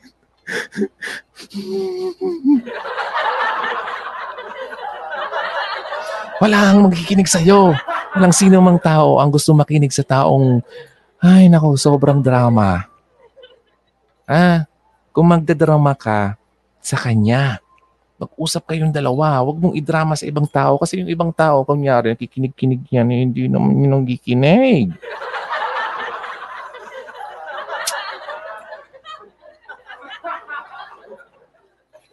Ang totoong Kristiyano ay nakikipagsalamuha sa mga kapwa Kristiyano. Ibig sabihin, meron siyang mga isang grupo na parehas ang kanilang paniniwala at siya ay nakikipaghalubilo. Nagpapalakasan, nag uh, pinag you know, pinagpipray ang bawat isa. Kung may problema kayo, well, share. Palakasan kayo ng loob. Yan ganun. Pero wag ka na magkukwento sa mga taong wala namang relationship sa Panginoon kasi chismis lang yung mangyayari dyan. Kasi ang totoong merong relationship kay God ay marunong po yan magtago ng sikreto ng iba. Hindi ka pagpapanabi. Hindi makating dila niyan. Hmm. So, tatandaan mo ha, kung ikaw ay totoong kristyano, dapat ikaw ay nabuksan ang iyong mga mata. Tapos na eh. Uy, oo nga, mali pala yung ginagawa ko. So, di mo nagagawin. Kaya, ang gagawin mo, aalis ka na doon. Di mo nagagawin. So, susundin mo na lang yung tama sa buhay mo. Hmm. Summary lang to ha. Siyempre, kapag kristyano ka, naniniwala ka sa Kanya. Ibig sabihin, wholeheartedly. Ibig sabihin, lahat. Ah, buong puso mo. Hindi yung party lang. Yung naniniwala ka. Pero most mostly, majority ng puso mo, boyfriend mo. Nakakalimot ka nang makipag-usap sa kanya. Nakakalimot ka na magsimba dahil sa boyfriend mo. Mali yun. Okay? So, baguhin mo na yan. Okay? And, alam mo kasi, pag faith, may faith ka sa Kanya, faith in Jesus Christ, it will lead to forgiveness na forgiven ka na and ma-forgive mo rin sarili mo. Hindi yung, alam mo kung bakit meron ka pang parang think of, uh, nakakonsensya ka pa? Naku Lord, pinatawan mo ba talaga ako Lord? Bakit nakakonsensya pa rin ako sa ginawa ko? Bakit lagi pa rin nandito sa isip ko? Kasi po, hindi mo pa na-forgive yung sarili mo. And, ang demonyo ay laging pinaparemind sa iyo ang nakaraan mo. Hindi yun ang Panginoon. Kasi once na ang Panginoon ay pa-forgive na ang sarili mo, ikaw, limot na niya yun.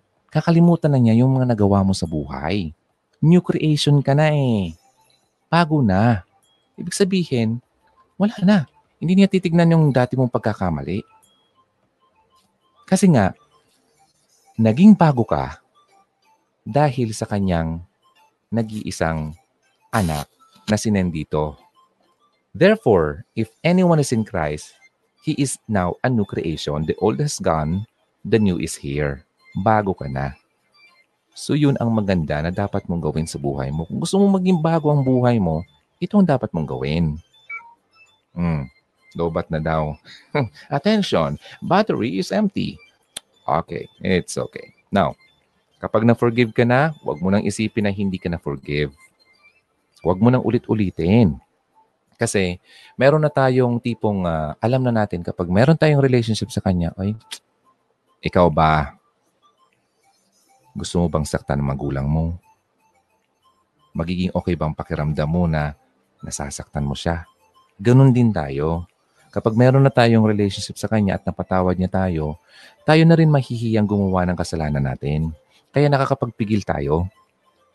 Okay? nakakapag-extend tayo ng pasensya imbes na magmura ka kasi galit na galit ka sa boss mo.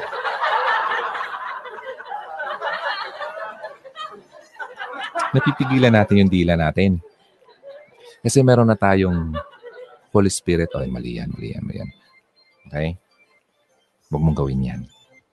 Then, kapag meron ka ng ganyan, kailangan natin magpalakasan. Okay? Ng bawat isa yun na yun, maghahanap ka ng mga kasamahan mo sa buhay na makakapag-lead sa iyo, makakapag-lift up sa iyo, na may kausap ka. Iwanan mo na yung mga mga kasamahan mo na talagang ayaw mag-receive ng ganitong klaseng uh, lifestyle. It's a lifestyle. Ang pagtanggap sa ang ang Christianity is lifestyle. Dapat nakikita sa buhay mo 'yan.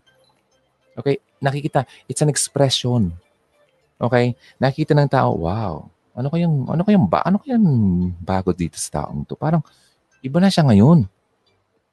Ha? Kagaya nung nakausap ko nung isang araw, dati raw siya, masyado siyang palainom, yung babaero, yun, si Kuya Blank. Ayun, gusto sabihin yung pangalan niya. So ngayon, very ano na siya, grabe. Dati daw, niloloko-loko niya yung asawa niya. Kinuha ko ngayon ano, yung number niya kasi uh, naghahanap din siya ng makausap-usap kasi marami pa siyang tanong. Marami siyang, nagbabasa na daw siya, Bible, kailangan natin magbasa nun. Uh, kasi, paano natin makikilala ang sinusunod natin kung hindi natin babasahin ang kwento ng buhay niya? Ano ba talaga ang tinuturo niya, ang gusto niya para sa atin? Kailangan natin basahin yun. So, para sa akin, uh, advice ko, buksan mo yung masyadong maalikabok mong Biblia. na nagiging palamuti lang sa bahay nyo. Kasi marami kasi sa atin na ang akala may magic yon na kapag nilagay mo sa harapan ng bahay nyo sa may pintuan ay walang makakapasok na magnanakaw. Kaya hanggat sa naalikabukan na ng lahat, hindi man lang binubuksan. Kasi nandun yung magic. Guilty ako dyan. Kasi yun ang pagkakalam ko noon. Kaya kung makikita mo sa karamihan ng mga bahay, may mga nakadisplay niyan. Pero parang dekada na bago, hindi na nabuksan. Hindi na nga mabuksan, sobrang, kap, sobrang kapal ng dust. Matigas na yung pages. Hindi po. Gusto mo mabago ang buhay mo, gusto mong uh, magkaroon ka ng protection, pagiging uh, feeling very safe, content, hindi ka na mapaghanap, buksan mo yan. Magbasa-basa ka turn your page, ano, yung uh, Bible sa ano, sa John. Kasi nandun kasi yung, para sa akin ah, Book of John, napakaganda ng kwento niya. Although, sa New Testament, lahat naman yan. Pero if you want to start, you start with John para sa akin. Okay? Para mas maintindihan mo kung sino ba talaga yung sinusunod natin. At uh, always pray. Kasi kung hindi ka mag-pray at bubuksan mo yan, naantukin ka lang. Nakakaantok. Kasi, ititempt ka ng demonyo na, antukin ka na, antukin ka na. Babasa ka. Ikaw kakabukas mo pa lang. Bukas na lang, tutulog na ako. Hindi mo pa nga lang nasimulan. Totoo yan. Try mo. Give it a try. Para sa iyo lang naman yan. Pero kung ayaw mo, nasiro naman yan. Okay? So, sinishare ko lang naman sa iyo. Now, so hugs, kung gusto mong maging magandang buhay, try it. Do it. Okay? Kung ayaw, kung gusto mong mag, uh, magtumira pa rin sa sa buhay na masyadong masalimuot, masyadong mm, bigat, masyadong maraming problema, ah, uh, huwag ka nang umalis dyan. Diyan ka na lang. Eh, dyan mo gusto eh. Pero, may isang someone na naghihintay sa iyo na hindi mo alam na very excited ang pagbabalik mo sa kanya. Sasalubungin ka niya. Lilinisan ka. Babaguhin ka. Huwag mo nang patagalin. Kasi hindi mo alam. Baka mamaya, anong oras na sa'yo? Gabi na. Matutulog ka. Baka hindi ka na magising bukas. Ikaw rin. Alam mo, hindi ka ide-disappoint niya. Kapag ginawa mo yan, for sure, mafe-feel mo, mararamdam mo mong pagbabago. Kasi marami nag, ano, nag-expect na, ay, wala naman yun. Kalukuhan naman yun. Marami akong trabaho. Hindi ko kayang gawin yun. Kailangan ko mag, mag-ipon. Kailangan ko magtrabaho sa pamilya ko. Nakaya ko, napunta ako dito sa trabaho kong to, hindi dahil sa kanya. Dahil sa aking ano, talino. Sa galing ko. Galing kaya ako. Noon, dati, dasal ako. Hindi man niya binigay. Ngayon, dadasal-dasal ako sa kanya. Psst, kalakuhan. Napunta ako dito dahil sa galing ko. Ba't ako magdadasal siya? Kalokohan. Kinuha niya yung magulang ko. Nanay ko na lang ang kausap ko lagi. Kukunin pa niya. Anong klaseng Diyos yan? Yung asawa ko, nagpakasal kami. Grabe po yung simba-simba namin. Hmm, tapos iniwan pa rin ako. Nagdasal ako na wag niya akong iwan. Ba't ano niya ako iniwan? Kalokohan ng mga. Maraming pain. Maraming galit dahil dyan sa mga nangyayari sa buhay niya. Na sinisisi mo ang Panginoon dahil sa nangyari sa buhay mo. Kaya na, nahihirapan kang tanggapin siya. Pero hindi mo alam na may mga bagay nangyari sa buhay mo dahil in, mas mapapasama ka kung nagstay ka dun sa buhay na yun. Nawalan ka man ng kapamilya, kinuha sa'yo. Sa tingin mo, kinuha sa'yo. Huwag mong, huwag mong kakalimutan na lahat tayo mamamatay. May kanya-kanya tayong oras. Possibly, oras na niya. Huwag mo nang pagdudahan yun. Tapos na. Tapos na yung kandila niya eh. Hindi mo na kayang tugtungan yun kasi hindi ikaw ang nagbibigay ng buhay. Ganun ka rin. Hindi mo alam. Akala mo ngayon, sobra pang haba ng kandila mo. Yung pala, ganito na lang. Gumaganyan-ganyan na lang. Hindi mo na-feel, no? Hanggat sa hindi ka na lang dumilat.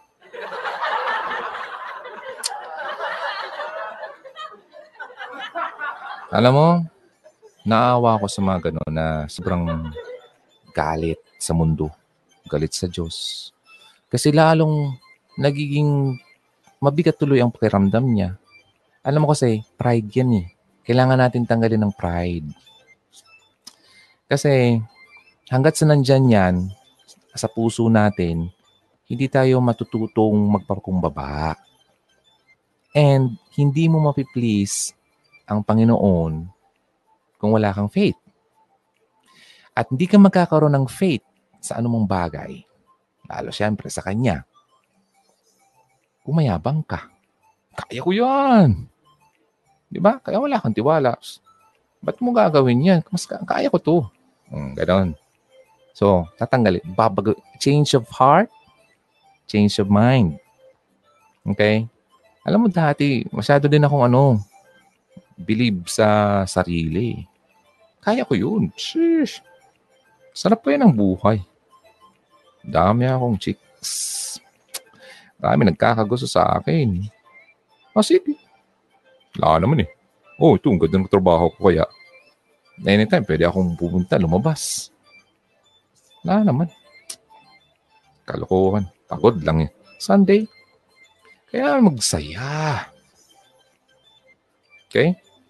Hanggat sa dumating yung point sa buhay ko na talagang bumagsak ako, ibibreak at ibibreak ka ng Panginoon. Kasi, ng kanyang biyakin para ma-realize mo at makabalik ka sa Kanya. Kasi sobra Kanyang mahal. Ayaw niya kasi yung nakikitang napapariwara ka. Kaya gagawin niya, i-break ka. At yung break na yon, breaking point sa buhay mo, darating yan. To the point na wala ka ng kikilingan. To the point na wala ka ng makitang solusyon, kundi siya na lang. At kapag nangyari yun sa buhay mo, makakapagdasal ka. Lord, tulungan mo ako. Hindi ko na kaya.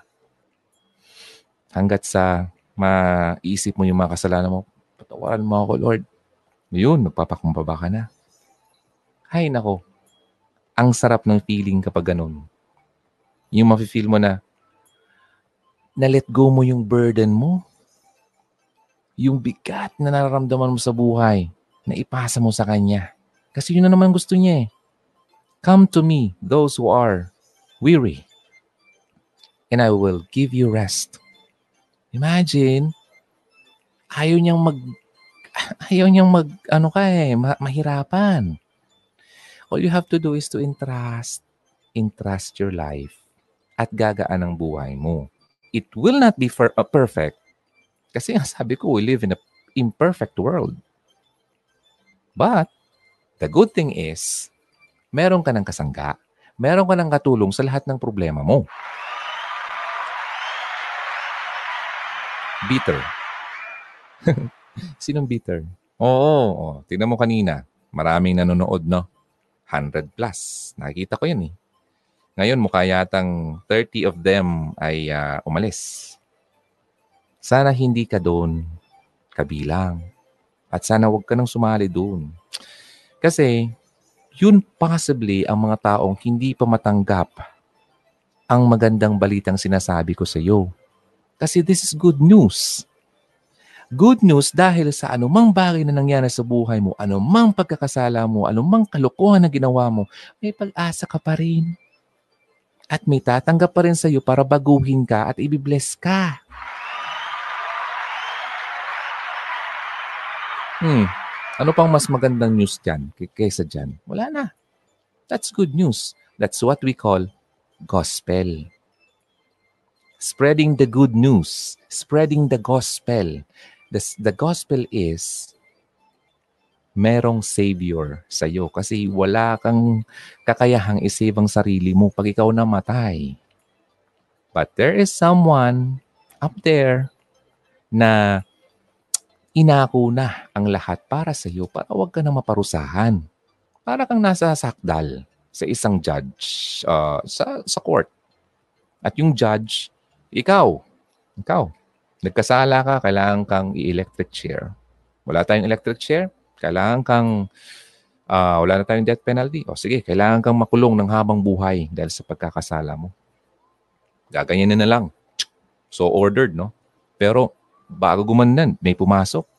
Judge, wag na po. Hayaan mo na siya. Ako na lang para sa kanya. Ayaw mo nun, hindi ka na makukulong.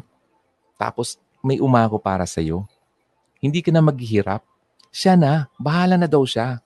Huwag ka lang maghirap. Ganun po ang gospel. There is someone doon na gumawa ng paraan na sobrang pagmamahal niya sa iyo ay bumaba siya para akuin ang lahat ng bagay na dapat na ikaw ang umako. Kasi nga, for the wages of sin is death. At kapag namatay ka, dahil makasalanan ka, patay ka. Hindi lang yung katawan mo, pati spirito mo. That's eternal fire. Eternal life. Eternal, eternal. Ibig sabihin eternal. Yung close your eyes, give me your hand, darling. Eternal Flame yon kanta yon.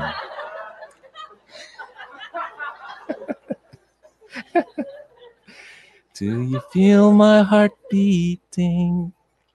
Pinapatawa ko lang kayo. Pero, ang sinasabi kong eternal, yung walang hanggang paghihirap. Gusto mo yon Namatay ka na nga, tapos papahirapan ka pa. Alam mo ba yung mga kwentong nasa YouTube na nakikita ko minsan? Minsan, talagang pinapanood ko kasi may mga tao na nag-testify uh, na namatay na sila.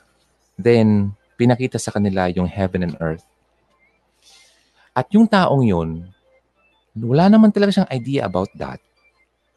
Kasi marami nga dyan mga non-Christian. Pero nangusap yung Panginoon sa kanila kasi gusto ng Panginoon na mabago sila at mapunta sila sa tama. Kasi yung ginagawa nila ngayon, mali, hindi yung papunta dun sa Kanya para mapabuti yung taong yun. So, ang gumawa ang Panginoon ng way sa panaginip at pinakita sa Kanya yung kanyang pupuntahan kung hindi niya babaguhin ang kanyang sarili. May mga kwento ng ganyan. Yung tatay ko nagkwento, nung bata pa daw siya, merong isang uh, kakilala nila na, kasi noon hindi pa uso yung uh, pag-iimbalsama. Yung babae, namatay. So, ang ginagawa noon, um, kung nakita niyo sa mga pelikula, nakalagay ng panyo lang dito. Kasi para hindi mga yung patay. Tapos, pinagdarasalan na siya.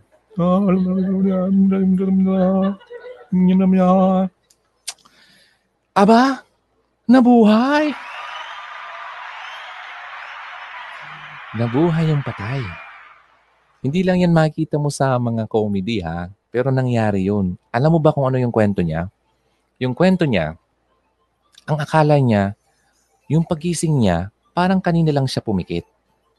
Yun pala, ilang araw, siguro on the third day, or second day na siyang nilalamayan. So, ilang oras na siyang patay. Pero yung sa kwento niya, parang kanina lang, parang napakaikli lang niya, parang natulog lang siya. Pinakita daw sa kanya yung isang napakagandang place na sobrang liwanag, sobrang linis, sobrang daming mga bulaklak, mga ganun. So, very, parang fairy tale na, wow, magical, very, wow, a, a whole new world. I can show you the world.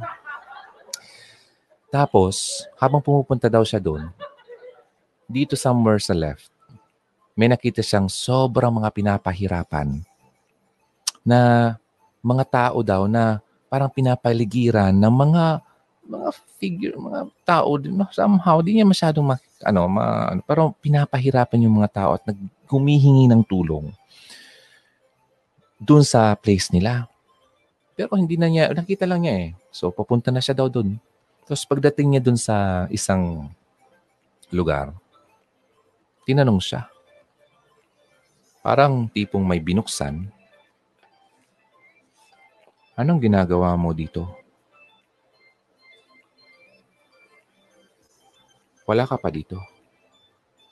Ha, sige. Balik ka. The moment na sinabi yung kwentong wow. Akala mo lang sa pelikula nangyayari. Pero marami ng ganyan nangyayari. Yung pinapakita. So ibig sabihin, nabigyan pa siya ng pagkakataon na mabago ang sarili niya. Meron pa mga ibang kwento nga na hindi naman talaga naniniwala sa teaching ng Christianity. Kasi dun siya sa ibang relihiyon. And I'm telling you, I'm, ta- I'm not talking about religion here. Hindi ko kayo kino-convert. Hindi ako tatayo ng simbahan, no? Na ako magiging, uh, ano nyo, ako ang may-ari ng mundo.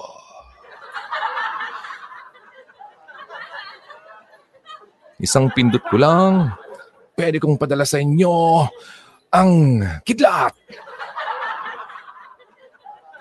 Bakit ako makikipag, uh, makikipag tuo sa inyo? Ako makikipag uh, away or makikipag-debate. Eh ako na nga ang Diyos. Oy, may kilala silang ganyan. Ah, alam niyo yun? Hindi pa ako ganoon. Hindi pa akong gatatayo ng simbahan kung ano man. gusto ko pong i-lead kayo sa tama. It's, I, what I'm promoting here is your relationship with God. Okay? Kasi maganda pong pakiramdam. Sobra. Ngayon, sabi ko nga doon, may isang may isang grupo ng tao na hindi naniniwala sinasabi ko.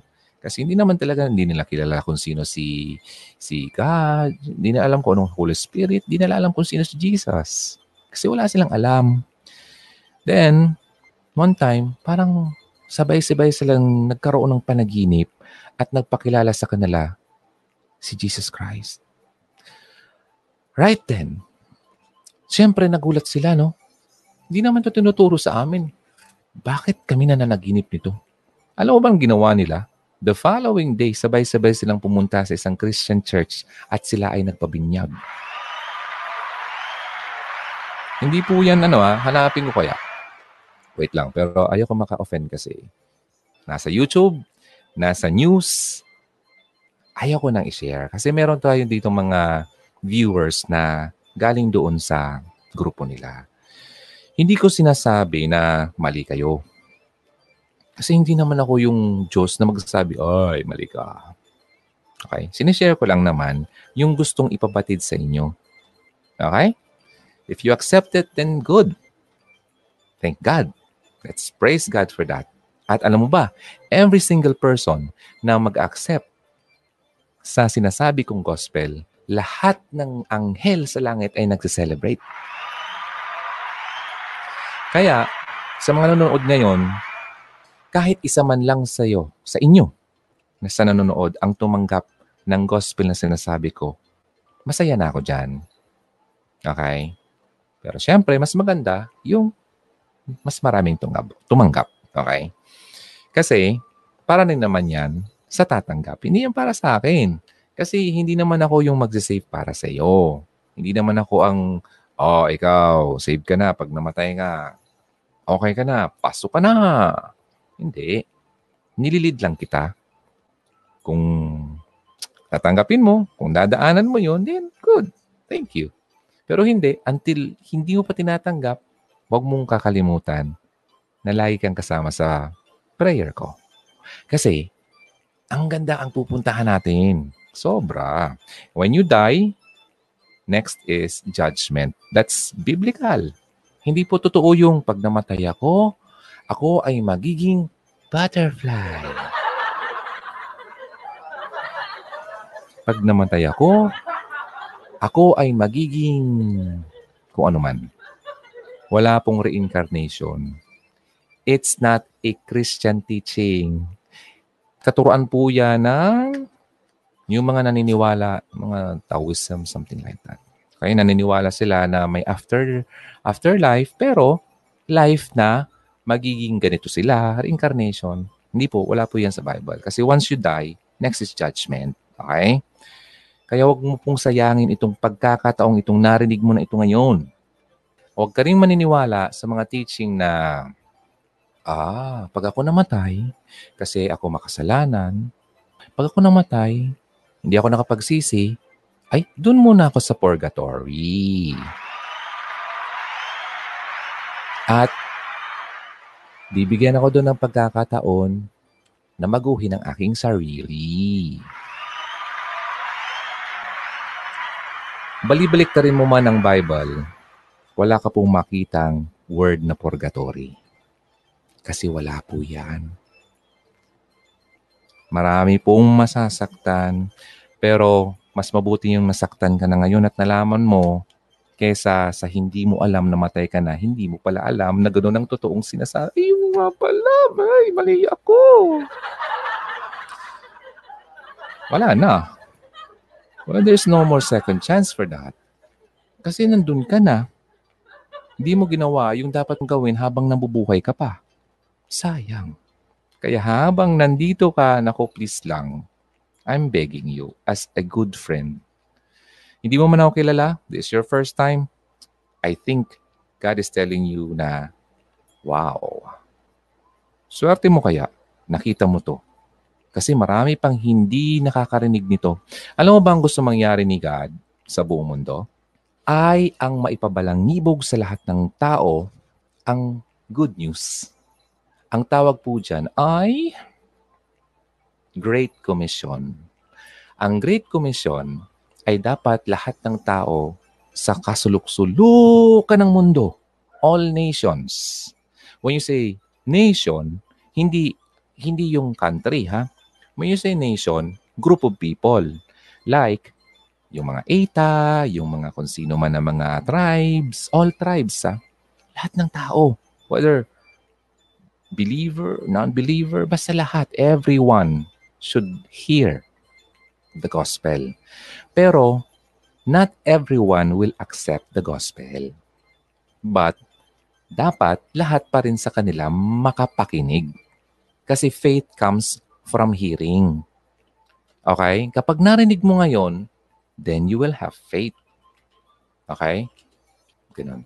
Gets mo? Parang narinig, ay oo nga, totoo pala talaga yung sinasabi nila, na-confirm. Faith comes from hearing. So now narinig mo na, sana naman magkaroon ka na ng faith. Okay? Now, anong mangyayari kapag uh, lahat na ng tao nakapakinig? Ano sa tingin mo? Walang alam? Ah, ito, sabihin ko na sa iyo kapag lahat na ng tao ay makapakinig na ng uh, gospel, and the end will come. Tapos na. Okay? This gospel of the kingdom will be preached in the whole world as a testimony to all nations. And then the end will come. Matthew 24, verse 14. Ah, ay, naku. Matagal pa yan. Hindi yan totoo. Sa sobrang dami pa naman ng tao. At makapakinig, kalukuhan yan. Hugs, ladies and gentlemen, I'm telling you, there is a website. Wait lang. Diyos. Ah, wait lang ha. Minomonitor nila kung ilan na ang tao ang napuntahan ng mga nagmi-ministry sa buong mundo. How many people groups ang meron sa buong mundo? There are 17,060 according to their statistics. Okay? Now, ilan na lang ang unreached group? 7,000 plus na lang. Ay, tagal pa yan, D. Jerome. 7,000 plus. Nako, iyan mangyayari. Hindi pa yan bukas. Hindi pa yan this year. Maari. But nobody knows. Nobody knows kahit yung mga anghel sa langit ay hindi alam kung kailan ang katapusan. Kahit yung Son, only the Father knows. Okay? Kasi yung Ama, yung Father lang ang magdi-declare at magdi-decide kung hanggang kailan na lang ang buhay natin sa mundo at kung hanggang kailan na lang ang mundo natin. Then, that will be the time na si God ay i-send na niya ulit yung second coming ni Christ para pumunta ulit dito at kunin na ang kanyang mga anak sa mundong ito. Now, ang tanong ko sa iyo, hihintayin mo pa ba yung panahon na yon hindi natin alam ang buhay mo. Baka hanggang ngayong gabi na lang. Kasi pagdating ng second coming, according sa scriptures, ang mangyayari ay bubuhayin ang lahat ng mga patay at isasama sa mga buhay at i-judge. Pero magtatanong ka, no? Sabi mo pag namatay, judgment ka agad maraming mga di debate okay, about that. Kasi alam mo kasi, ang problema sa atin, masyado nating dinidefine, very specific na dinidefine natin ang mga bagay-bagay na gusto ng Panginoon sa atin. Ay, ito ang gusto ni Lord. Ay, ito ang mangyayari dyan. Kasi itong nabasa ko eh.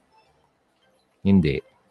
Kasi you will never achieve yung pinaka tamang sagot sa katanungan mo pagdating sa mga kwentong kagaya niyan. And in fact, may isang uh, course, theology, ang pag-aaral tungkol sa ating Panginoon. And ang pag-aaral na ito ay, alam mo ba, it's just an attempt. Attempt lang. Nag-attempt lang na pag-aralan natin para maintindihan natin si God. Okay? Para ma-reveal talaga kung sino ba talaga si God. Ano ba talaga siya? Attempt. Alam mo kung bakit attempt? Kasi hindi kayang i-abutin ng ating isip ang very limited mind natin ang isip ng very unlimited mind ng ating Panginoon. Very limited tayo. Hanggang dito lang tayo. Kaya hindi natin pwedeng sabihin, nasa yung kamay ko, ito. Kaya hindi natin pwedeng sabihin, ah, ito yung gusto ni God. Ah, ito mangyayari ay babalik siya ganito. Marami na nag-attempt niyan. Marami ng mga false teachers na nag-attempt na maggugunaw ng mundo sa year 2000. Ano na ngayon? 2019 na. Di mali na siya. Marami, kung magbabasa ka, marami mga false teachers na nag-attempt na mag-predict kung hanggang kailan ang katapusan ng mundo. Lahat sila mali. Kasi walang ibang nakakaalam. Ay, Asa na ba yung ano dito sa verse sa Bible? Nobody knows. Wait lang. Uh, okay.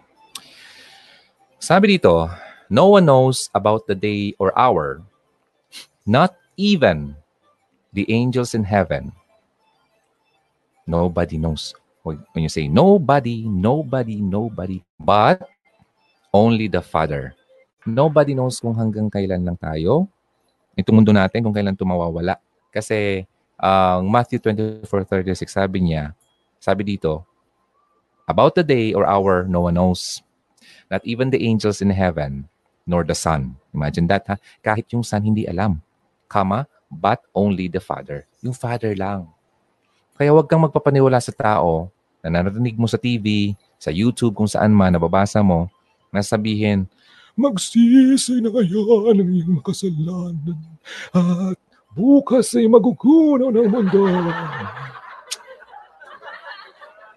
Alam mo, the moment na marinig mo yan, tumakbo ka na. Huwag ka na makinig sa taong yan. Kasi he's playing God. Okay? Inuunahan niya yung Diyos. Nobody knows. Okay? Maraming ganyan. Maraming ganyan po. Meron po nagsabi, ako lang ang makapagpatawad ng kasalanan mo, kaya sumali ka sa amin. Okay? Magkumpisal ka sa akin. Kasi kung hindi ka magkukumpisal sa akin, hindi maririnig ng Panginoon ang kasalanan mo. Nakakaawa, nakakalungkot pong pakinggan, pero marami pong ganyan. Okay? Maraming groups at maraming taong nami-misled dahil dyan. Tatandaan nyo, only the Father knows everything. Okay? Only God can forgive your sins. And there's only one way to reach the Father. It's through His Son. Si Jesus Christ po yung Son. At dadaan ka kay Jesus Christ para mapunta ka sa Father. Opo, Father. Loko-loko to si Wikitan. Hindi pa ako pari. And wala naman ako against sa mga pari or kung sa mga sino man dyan. Wala. Kasi sabi ko sa inyo, wala akong karapatan manghusga ng tao. Okay? Hindi ko binababa kung ano mga sino dyan. Ang gusto ko lang i-share sa inyo yung truth, yung katotohanan. That's the reason why, even though na galing ako sa um, magadong teaching since nung bata pa ako. The last time na nagkumpisal ako, ah, high school, Nakatanda ako na kaya ngayon. O di ilang taon na ako, di din kayo pag-usap sa pinupuntahan ko dati. Kasi sa totoo lang po, wala akong makita sa Bible na kailangan mo magkumpisal sa tao. This is the truth, okay? May mga taong masasaktan, pero kailangan nyo malaman. Mas mabuti nga, sabi ko nga, mas mabuti yung malaman nyo ngayon. Okay? Kaysa yung baka it's too late. Di ba? If you want to be forgiven ng mga kasalanan mo, just run to God. Pray. Ask for forgiveness sa Kanya. Directly. Okay? Direct, direkta. Hindi ka, alam naman, pumunta kayo dito sa Hugot Radio. Ron, nagkasala ako sa asawa ko. sa boyfriend ko. Patawarin mo ako, di zero.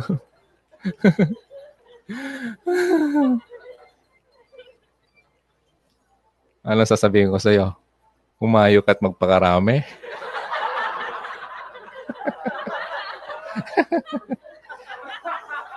okay? Ah, nagpapatawa lang ako. Pero, yun lang po ang pinaka-basic na dapat mong gawin. Okay? Um, walang sino man ang number one na lagi kong sasabihin, walang sino man sa atin ang matuwid. Ang sino man na magsasabi na walang kasalanan ay wala ang katotohanan sa kanya. Kaya hindi ko sinasabing wala akong kasalanan. Kanina nga lang, nagkasala ako. Eh. Buti na lang napigilan ko. Kasi kung hindi, wala akong karapatan magsasalita dito tungkol dyan. Alam mong maganda sa ngayon, sa akin, compare dati. Noon, lagi kong ini-enjoy yung ginagawa ko.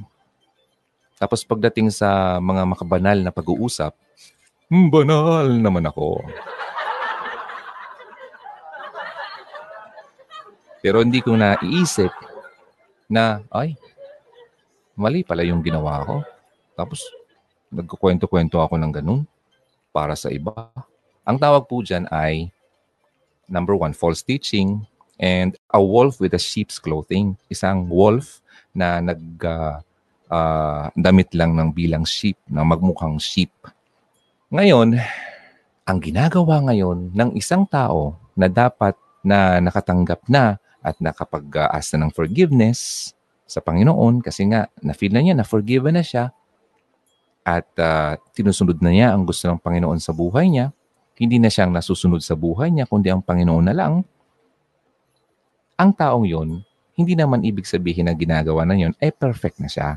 Ang kagandahan lang, hindi na siya kagaya ng dati na sobrang ini-enjoy niya ang mga pagkakamali niya. Ngayon, although may mga temptation, it's not bad. It's not a sin to be tempted. Hindi po kasalanan ang matempt. Ang kasalanan ay kung pinatulan mo ang temptation. Gets mo? Like kanina, tinempt ako na gawin yun pero pumasok agad sa akin yung Holy Spirit. Ay, mali yan. Mm, o di napigilan ako. Ang kagandahan naman ngayon, hindi na ito lagi-ilagi. Okay? Paminsan-minsan. Ang alaala mo'y nagbabalik.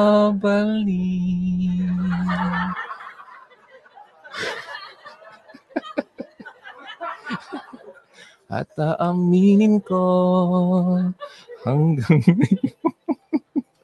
hanggang ngayon ika'y iniibig.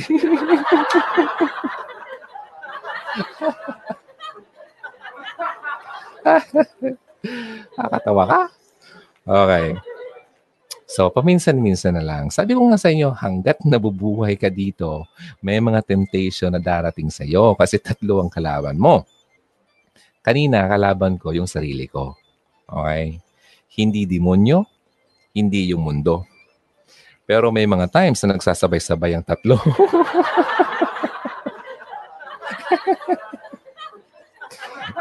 Ay.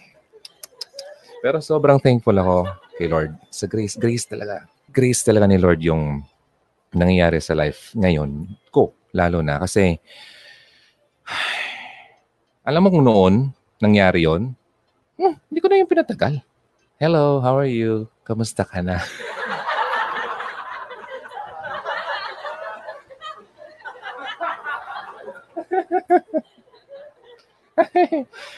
Ay, naku, mga nangungumusta-ngumusta yan. Naka, naka, naka, naka. Huwag mo akong kamustahin. Ayoko niyan. Nako, nako. Wag, wag, wag, wag. Ayan. So, yun ang maganda doon. Malakas na ako ngayon. okay. Natatawa. Tatawa kayo sa akin. No? Uh, feel na feel pati. Ano? Feel na feel, no? Feel na feel ko ba yung kanta? Alam mo yung kanta ngayon? Nakakatawa kaya yung kanta ngayon pag narinig ko sa, sa, sa radyo. Ay, hinihiling ko. na kahit hinihiling ko na kahit nasan ka man ngayon, isipin mo ako kahit paminsan-minsan lang. Ayun, kanina biglang naaalala yata ako. Kamusta ka na? Buti naman, hindi ko sinagot eh. Lalabas sana yung pagkapilyo ko na naman. Naka! Thank you, Lord. Alam mo, yun ang pinapasalamat ko lagi. Na sobra na akong, meron na akong shield na, oops, ganun, para akong si Captain America.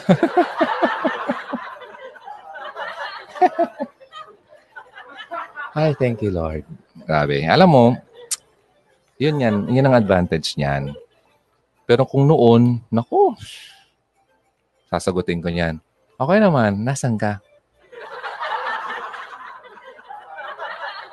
Nyam, nyam, nyam. Ay, nako. So anyway, mga ganyan na bagay, kapag mayroon ka ng relationship sa kanya, mahihiya ka nang gawin mo yun, mga dati mong ginagawa matatakot ka na rin. Takot na, hindi yung takot na, ha, takot ako na parang hindi ka na lalapit sa kanya sa, dahil takot ka. Hindi, ibang klaseng takot. May takot na parang takot dahil ayaw mo siyang masaktan. Yun. Mga ganong bagay. Um, kaya kung ang boyfriend mo ay, sa totoo lang, lady sa hugs, lalaki din. Kung ang karelasyon mo ay wala talagang personal relationship sa Panginoon, mahuhulog at mahuhulog po yan. Gagawa at gagawa yan ng kalokohan. Kasi, mahirap magsulo. Mahirap. Kapag wala kang katulong. Sabi ko nga eh ba? 3 versus 1. Can you win? Hindi. Hindi mo kaya. Kasi nasabi kong hindi mo kaya kasi tina- pinagdaanan ko yun noon. Hindi ko talaga kaya. Lagi ako nahuhulog. Kasi wala eh wala akong kinakapitan ng mas malakas sa akin. Kaya kung ikaw, sa ngayon ay hindi ka makabitaw sa kasalanan nangyayari sa buhay mo na alam mo naman na mali talaga, there's only one thing you should you should do. Repent. Hindi pala one thing. Repent and accept Him. Pero that's one whole thing na yan. Okay? Kasi combination na yan. Okay? So, parang two in one. So, nasabi ko kanina, um, ang sa kaka-join line kasi may nakita ako mga bago, in conclusion na lang, sinabi ko kanina, um, parang yun ang mga marks ng true Christian. Kasi uh, when you worship uh, ang Panginoon, when you worship kasi, kasi hindi ibig sabihin na porke like kang pupunta ng simbahan, you're already worshiping. Ano lang yan, uh, it's just an expression of worship. Okay? Uh, ano bang expressions ng mga worship? In prayer. Okay? Um, you're singing a song, a praise song. Napakabuti mo, aking Panginoon. Na ganun. In service, nag nagsiserve sa, nagsiserve ka sa simbahan. Uh, in giving, mapagbigay ka sa mga tao. Nakakita ka ng pulubi, kaawa-awa, binibigyan mo. Okay? And in living, naging mabuti ka kasi nga you worship the, you know, si God. But it's just an expression. Expression ng totoong pag-worship. Ano ba ang totoong pag-worship? Okay? Kailangan mo makilala kung sino wino-worship mo. Probably, you're doing it wrong. Di ba? At isipin mo na tayo po ay lahat na makasalanan at grace lang talaga ni God ang Kailangan natin. Kasi, kung wala yung grace na yon, hindi ka ma-redeem. Hindi ka ma-save o mapup- ma- ma- maalis dun. Okay? Kailangan mong ipasok yan sa isip mo. Okay? And dapat, meron kang desire sa puso mo na siya lang talaga sa buhay mo. Wala nang iba. Okay? And you must live in truth. Kumbaga, yung katotohanan, dapat isabuhay mo. Kung narinig mo na na mali, at ito yung totoo, ginagawa mo pa rin yung mali, ay wala ka sa katotohanan. Gets mo? Ito yung totoo. Tapos gumagawa ka ng sarili mong katotohanan. Then you are not truly worshiping Him. Kasi wala ka pa dun sa truth. Okay? So, ano ang ginagawa ng isang taong totoong nag-worship? Change of heart. Ay, ganda ng shirt. Choo-choo. Okay? And dapat meron kang greater desire na mahalin at sundin ang ating Panginoon. Okay? That's worshiping. And may conviction ka na Nakakonvict ka, ay, mali. Nakonvict ka na baguhin ang buhay mo at ang lifestyle mo. Okay? Pero, kung lagi kang nag pumupunta ka ng simbahan, nagiging kang mabait, nagiging kang mapagbigay, kumakanta ka ng worship, siyong, siyong tuloy. worship, worship tuloy. worship, worship songs. Lagi ka nagdarasal. Pero wala naman change of heart. Galit ka pa rin sa ex mo. Galit ka pa rin sa taong nakasakit sa iyo. Hindi ka marunong magpatawad. Hindi mo, mak- hindi mo makalimutan yung mga ginawang mali sa iyo. Meron pang galit dyan. Then you are not worshiping. Okay? So we need to learn how to forgive. Kasi dapat change of heart eh. Dapat, ano yan eh, bago, di ba? Pag, when you say bago, hindi sira, hindi broken, hindi na hindi siya ano, durog. Okay? So, magsisimula din diyan. Lahat 'yan eh. Alam mo ba ang battle ng ano, ng tao sa isip natin? Ang battle nandito 'yan. Maraming gumugulo sa isip natin. Minsan napapamura ka eh. Sa sobrang gulong-gulo ng isip mo. Pero, Although nandito yung battle, dahil po yan sa puso natin. Kaya ka napapamura, kaya ka gumagawa ng mali, ng mga kalokohan, kasi masama ang puso mo. Yun yun. Kaya kailangan ng change of heart. Okay? Then, desire to love Him only and follow Him. Obey. Isa sa mga uh, commandments niya is for you to forgive and love your enemies. Di ba? Yung katrabaho mo, pinagchichismis ka, galit ka pa rin until now. Show love. Meron niyang isang nagtanong, ano daw dapat niyang gawin? Kasi every time na lang, tingin sa kanya ng boss niya, parang lagi siyang gumagawa ng mali. E tama naman daw yung ginagawa niya. Wala naman daw siyang ginagawa mali. Parang makita lang daw siya, parang galit na. So, yun yun, ang problema niya alam mong the best thing dyan, number one, syempre, pag-pray mo yung tao. Eh, hindi mo naman yung mababago eh. Then, always show mercy, okay? Always uh, find the goodness doon sa tao na hindi naman lahat ng oras eh, lahat ng katangian niya ay masama. Probably in the past, nagpakain naman siya sa'yo. Probably, uh, may binigay naman siyang something na kinabuti ng buhay mo. Mga ganun. Titingnan mo yung maganda. Huwag yung puro pangit kasi kaya tayo nakahihirapan magpatawad ng isang tao dahil lagi natin tinitignan yung maling nagawa sa atin. So, you forgive. Okay? So, ano ang dapat mong gawin pala? Uh, kasi if you really are worshiping Him, anong dapat mong gawin? Okay? Tanggalin mo yung mga pride. mga pride dami. Tam- tanggalin mo yung pride. Kasi ang pride nagsimula dyan kapag ganito, uh, ay, sikat ako eh. Sikat ako eh. Dami ko kayang followers. Dami nakikinig sa akin. Thousand, thousand. Magaling ako. Gets mo ako? Pride. Tanggalin mo yan. Kasi Anytime, pwede mawala. Yung, yung fame, yung achievements mo sa buhay, yung lakas mo, okay? Yung, uh, yung power mo, yung dreams na na-achieve mo. Lahat yan, pwede yung mawala in just an instant. Okay? Hanggat sa hindi mo sinusurrender kay God ang lahat ng yan, you are not worshiping Him. Kasi nandun pa rin yung mga negative na nararamdaman mo or daladala mo sa buhay. Okay?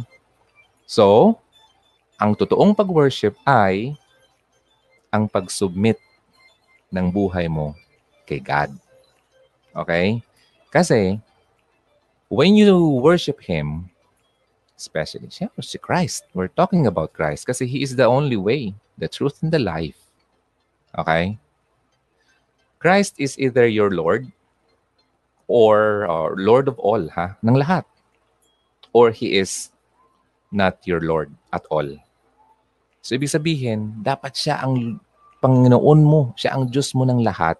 Kasi kung part lang ng buhay mo siya ang Panginoon mo and majority of your life ay nagiging fanatic ka na or nagiging idol mo na yung boyfriend mo o asawa mo man, hindi po yon ang totoong pag-worship. Kaya ang nagiging problema sa atin, there's still something missing. Kasi meron po tayong mga dinadala na hindi dapat nating dalhin. Kasi everything, lahat po yan dapat tanggalin natin at bahala ng si God mag-operate at mag-direct ng buhay natin. Okay? In trust. It all starts with a prayer. You pray tonight. Uh, Lord, salamat Lord at nakapakinig ako ng uh, sharing. Salamat Lord at mas naintindihan ko na ngayon Salamat Lord na pinaremind mo ako na may mga pagkakamali akong ginagawa sa buhay ko na kailangan kong baguhin. Patawarin mo ako Lord. Until now, ginagawa ko pa rin ito. Nagkakamali pa rin ako sa iyo. Kaya ako nahihiyang pumunta sa iyo dahil sa pagkakamali ko. Pero ngayon naintindihan ko na na hindi dapat ako mahiya sa iyo. Pagkos kailangan ko lang lumapit sa iyo at magsisi ng mga kasalanan ko. Ano yung walang ibang makapagpatawad sa akin kundi ikaw. Magsimula ngayon, ikaw na ang maghari sa buhay ko. Tinatanggap kita. Sa buhay ko ng buong buo. Ikaw na po bahala sa lahat-lahat. Ako po'y nananalangin sa pangalan ni Jesus. Amen. Ganda, di ba? Sana sumabay kayo sa prayer na yun. Kasi makikita nyo naman, hindi ka naman yan i, uh, yung tipong nag-commit ka sa isa, tapos madidisappoint ka. Hindi ka niya i-disappoint. Okay? So, Hugs, I think we need to go. All right, Hugs, thank you so much. Have a good night. Meron pa akong work at meron akong deadline. At kailangan ko i-submit ngayon. And I'll see you again next time. Thank you so much sa uh, patience nyo salamat sa pag-spend uh, ng time or oras sa akin. Then please share. Alam mo, um, maraming taong kailangan makapakinig nito. Pakishare nyo naman sa mga taong sa tingin nyo kailangan makapakinig nito. Okay? Sa iba mga, mga videos dito sa Hugot Radio, share nyo pa rin. Okay? Sabi ko nga, when you share, you care. If you care for that person, kailangan mong i-share yung mga bagay-bagay na makakatulong din sa kanya. Okay? And uh, actually, hindi naman uh, subscription ang habol ko dito. I'm just asking you to subscribe kasi para naman maka follow kayo and ma-notify kayo agad. But if you don't want to subscribe, then that's okay. As long as you're still watching yung mga videos natin. Yun naman ang importante doon. Uh, you watch the video and you learn something new. Okay? Maraming salamat na po. I have to go now. It's 3.39 in the morning here in the Philippines. My name is Ronaldo. Don't forget, this is Sugut Radio. Always believe in love and keep the flame burning. Bye bye.